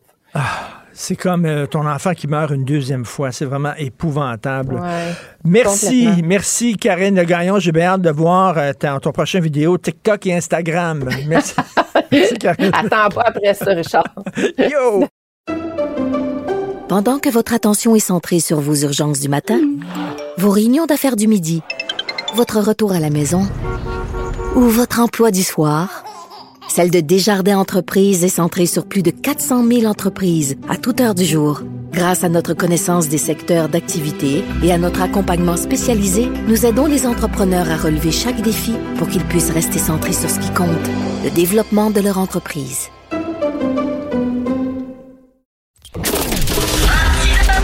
Martino, souvent imité, mais jamais égalé. Vous écoutez Martino. Cube, Cube Radio. Gilles Proulx. Bonjour, mon cher Richard. Richard Martineau. Petit lapin. La rencontre. Point à l'heure des cadeaux. Je serai pas là, là à vous flatter dans le sens du poil. Point à la ligne. C'est très important ce qu'on dit. La rencontre pro martineau Alors, est-ce que les euh, habitués de TikTok sont en train de se faire manipuler par la Chine, Gilles? C'est incroyable, c'est du James Bond. On parlait Ben de oui. James Bond hier. Alors, les agents secrets du Canada sont-ils manipulés à ce point ou influencés par la Chine? Il y a de quoi faire un film avec ça. Alors, les agents secrets, c'est des gars qui ont fait des enquêtes. Alors, ils vont dire aux partis politiques en question, conservateurs, libéral ou autres, vous deviez choisir tel candidat, il est propre. Ils ont eu combien pour dire ça? Alors, c'est toute une influence indue. Alors, quel candidat choisir? Et ainsi, ça amène la curiosité à s'approfondir. Et comme manipulation, c'est difficile à battre. Si cela est vrai, si cela est vrai, ça démontre comment, euh, en tout cas, se comporte la santé démocratique au Canada. Donc, euh, chez nous, dans le cadre de la démocratie anémique, c'est ça ce qu'on a chez nous ici. Un seul vote d'un imbécile peut décider du sort d'un parti, d'un programme, voire d'une nation lors d'un référendum. Oui, vite, vite, vite, ça prend une enquête et euh, ça peut pas rester là. Je veux bien croire que la Chine est influente, mais a-t-elle des tentacules si longues que ça? Ça se peut. Les Russes, pendant longtemps, ou les Soviets, avaient euh, développé un service d'espionnage des plus efficaces et euh, leur cible, c'était justement les plus belles femmes de Londres dans les officines des ambassades et des consulats. Alors pourquoi pas du côté de la Chine? Pourquoi Jean Charest voulait rien savoir d'une commission sur la corruption dans, dans le milieu de la construction? Parce qu'il savait que ça lui coûterait ses élections. Il voulait pas d'une commission Charbonneau. La même affaire avec euh, lui, il en veut pas de commission d'enquête là-dessus sur la Chine, euh, Justin Trudeau, parce qu'il sait que ça va être très dommageable pour lui. Là. Oui, il y a de la boue qui risque de lui tomber Ah oui. euh, à l'intérieur du collet et effectivement, on peut comprendre, mais là, apparemment, on approche les élections. Je sais pas si tu es d'accord avec ça. Moi, j'en doute. Il y a toujours la coalition qui est là. Le NPD qui a putassé au cours des dernières années. Ils peuvent tenir encore longtemps, mais s'il y a des rumeurs d'élections qui s'intensifient, puis le NPD laisse tomber, parce que le NPD est d'accord avec le bloc, là, pour qu'on aille plus loin là-dedans, euh, évidemment, la boue va sortir et ça va être intéressant de voir comment, encore une fois, le peuple est manipulé par même, non pas des beaux parleurs de ton terrain à toi, mais par des Chinois. Mais là, le, le NPD, son jeu, eux autres, c'est qu'ils se disent, il y a bien des Canadiens qui sont tannés de Justin, puis ils veulent pas voter Poiliev parce qu'ils le trouvent trop craqué, fait qu'ils vont voter pour nous autres. C'est ça le- leur calcul à eux autres, là. Euh, très juste, effectivement, mais nous autres, nous coûtons cher, nous sommes de gauche, nous voulons des programmes gratuits pour à peu près tout, ce qui est inimaginable, mais euh, comme je disais, la démocratie est tellement faible, donc le cerveau entre les deux euh, cervelets est faible, et euh, ça veut donc dire que est-ce qu'on pourrait changer, ou on va se ranger avec Poivrièvre, qui, euh, évidemment, on va sortir toutes les comparaisons avec Donald Trump, ce qui n'est pas comparable, mais euh, évidemment, la démagogie, ça joue, surtout quand tu es un analphabète politique. Euh, François Legault qui le redit, là, on n'a pas besoin de souveraineté avec la CAQ parce que nous autres, on va chercher des nouveaux pouvoirs puis de l'argent à Ottawa. On est plus autonome grâce à la CAQ. Ça se peut pas un gars qui est un ancien nationaliste. Ce n'est qu'un ballon dégonflé comme la CAQ, qui est un parti manipulateur qui a pris le pouvoir sous de faux auspices. Alors, encore une fois, on assiste à la lâcheté de la CAQ, le pseudo-parti nationaliste qui ne l'est pas pour Saint-Saëns. Et euh, évidemment, ils vont nous dire on a fait des gains. Hey, on a fait des gains, on a introduit justement euh, l'Internet rapide, on a eu de l'argent pour ceci ou cela, et puis, mais qu'est-ce que tu fais de ce que tu demandais en matière d'autonomie? Ils savent plus ce que ça veut dire, le mot autonomie. Alors, où sont les gains des caquistes sur l'impôt unique, sur la loi 101 pour les employés fédéraux, sur Oxfam et Alouette? Alors, encore, où sont vos gains? Monsieur Legault, le ballon dégonflé, avec Drainville qui a fait venir dans le parti, ça valait la peine de faire venir ces pharaons-là qui parlaient fort à la radio, puis qui étaient des grands indépendantistes dans le temps que c'était au PQ, et tout d'un coup, ils sont devenus des membres insignifiants. Alors, c'est la victoire, encore une fois, de la médiocrité et du statu quoisme. Euh, Denise euh, Bombardier écrit sur euh, la, la, langue française et euh, vous voulez renchérir. Je l'aime bien, Denise. C'est une consoeur depuis les années 60. On est parallèlement dans les mêmes combats. Mais pour la onzième millième, la onzième, onze mille six cent vingt-quatrième fois, elle revient à la charge pour essayer de secouer la lâcheté, justement, du gouvernement des péquistes, le gouvernement, pardon, des caquistes, le gouvernement des ballons dégonflés. Et euh, quand tu dis le peuple, bon, a besoin d'être secoué. Tu peux pas le convaincre, le peuple. C'est ce que le goût a peut-être compris. Parce que ce gouvernement-là est aimé comme jamais. Donc, le gouvernement caquiste est le peuple, est synonyme du peuple. C'est majoritairement le peuple. Alors, aller euh, contre ça, c'est bien difficile de convaincre le de dire sois donc un vrai nationaliste au lieu de faire quoi que tu l'es. Mais euh, Denise devrait aller faire un tour, par exemple, au centre de la petite enfance pour voir si le peuple a si évolué que ça. Elle devrait aussi rencontrer Suzuki pour voir s'il s'est mis au français et si ça préoccupe le bon peuple. Elle devrait demander aussi euh, à la ricaneuse où est-ce qu'elle en est avec son comité de francisation. La ricaneuse va continuer à rire de lui et de elle et personne ne s'objecte à ça, personne ne soulève la question. Demandez aussi, Denise, à Louise Jarel, votre ancienne Hmm. amie, amie qu'est-ce qu'elle est devenue? Elle a, a mis son, postérieur sur la, la chaise du comité en question. Demandez donc aussi qu'est-ce qu'il y en est avec Legault, les caquistes nationalistes, avec le centre-ville de Montréal, avec Concordia, avec Dawson et tout ce qu'on veut. Alors non, non, non, non, non, non, non, il n'y a rien à faire. Depuis 1960, nous avons perdu, Denise et moi, notre temps, voire notre santé, et euh, on veut mourir. C'est ce que Claude Péloquin nous avait dit, et c'est en train de se révéler. Le français recule. Je parlais avec Yves Daou de la section économique. On perd nos, euh, nos sièges sociaux au Québec. Euh, le- Montréal s'en va sa bombe. Ça va pas bien au Québec. Ça va pas bien quand tu vois la FTQ qui a créé un fonds de solidarité, mettre de l'argent dans des compagnies, pas gueuler plus fort quand une compagnie décide de passer entre les bras des Américains.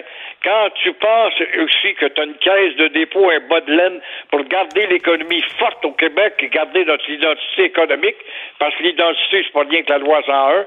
Et euh, évidemment, on se laisse acheter par des puissants Américains. On trouve toutes sortes de prétextes. C'est les enfants des compagnies. Ouais, ouais, mais on va avoir un plus gros marché, puis là, on va conquérir le monde. Oui, mais c'est plus à toi, la compagnie. Ça va être à des Américains. Alors, ça nous importe peu. Ça veut donc dire qu'on se bat pour rien et on n'est pas tanné de mourir, bande de caves que nous sommes. Merci beaucoup, Gilles. À demain. À demain. Merci à l'excellente et formidable équipe avec qui je travaille. Merci beaucoup à la recherche Florence Lamoureux, Marianne Bessette, Charlotte Duquette, André Sylvain et de Man in Black. Merci beaucoup. Réalisation régie Jean-François Roy. C'est Benoît qui arrive. Benoît est arrivé, les mains dans les poches.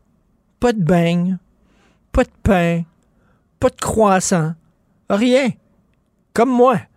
Alors, euh, Oh, nous, on se reparle demain à 8h30. Passez une excellente journée. Cube Radio.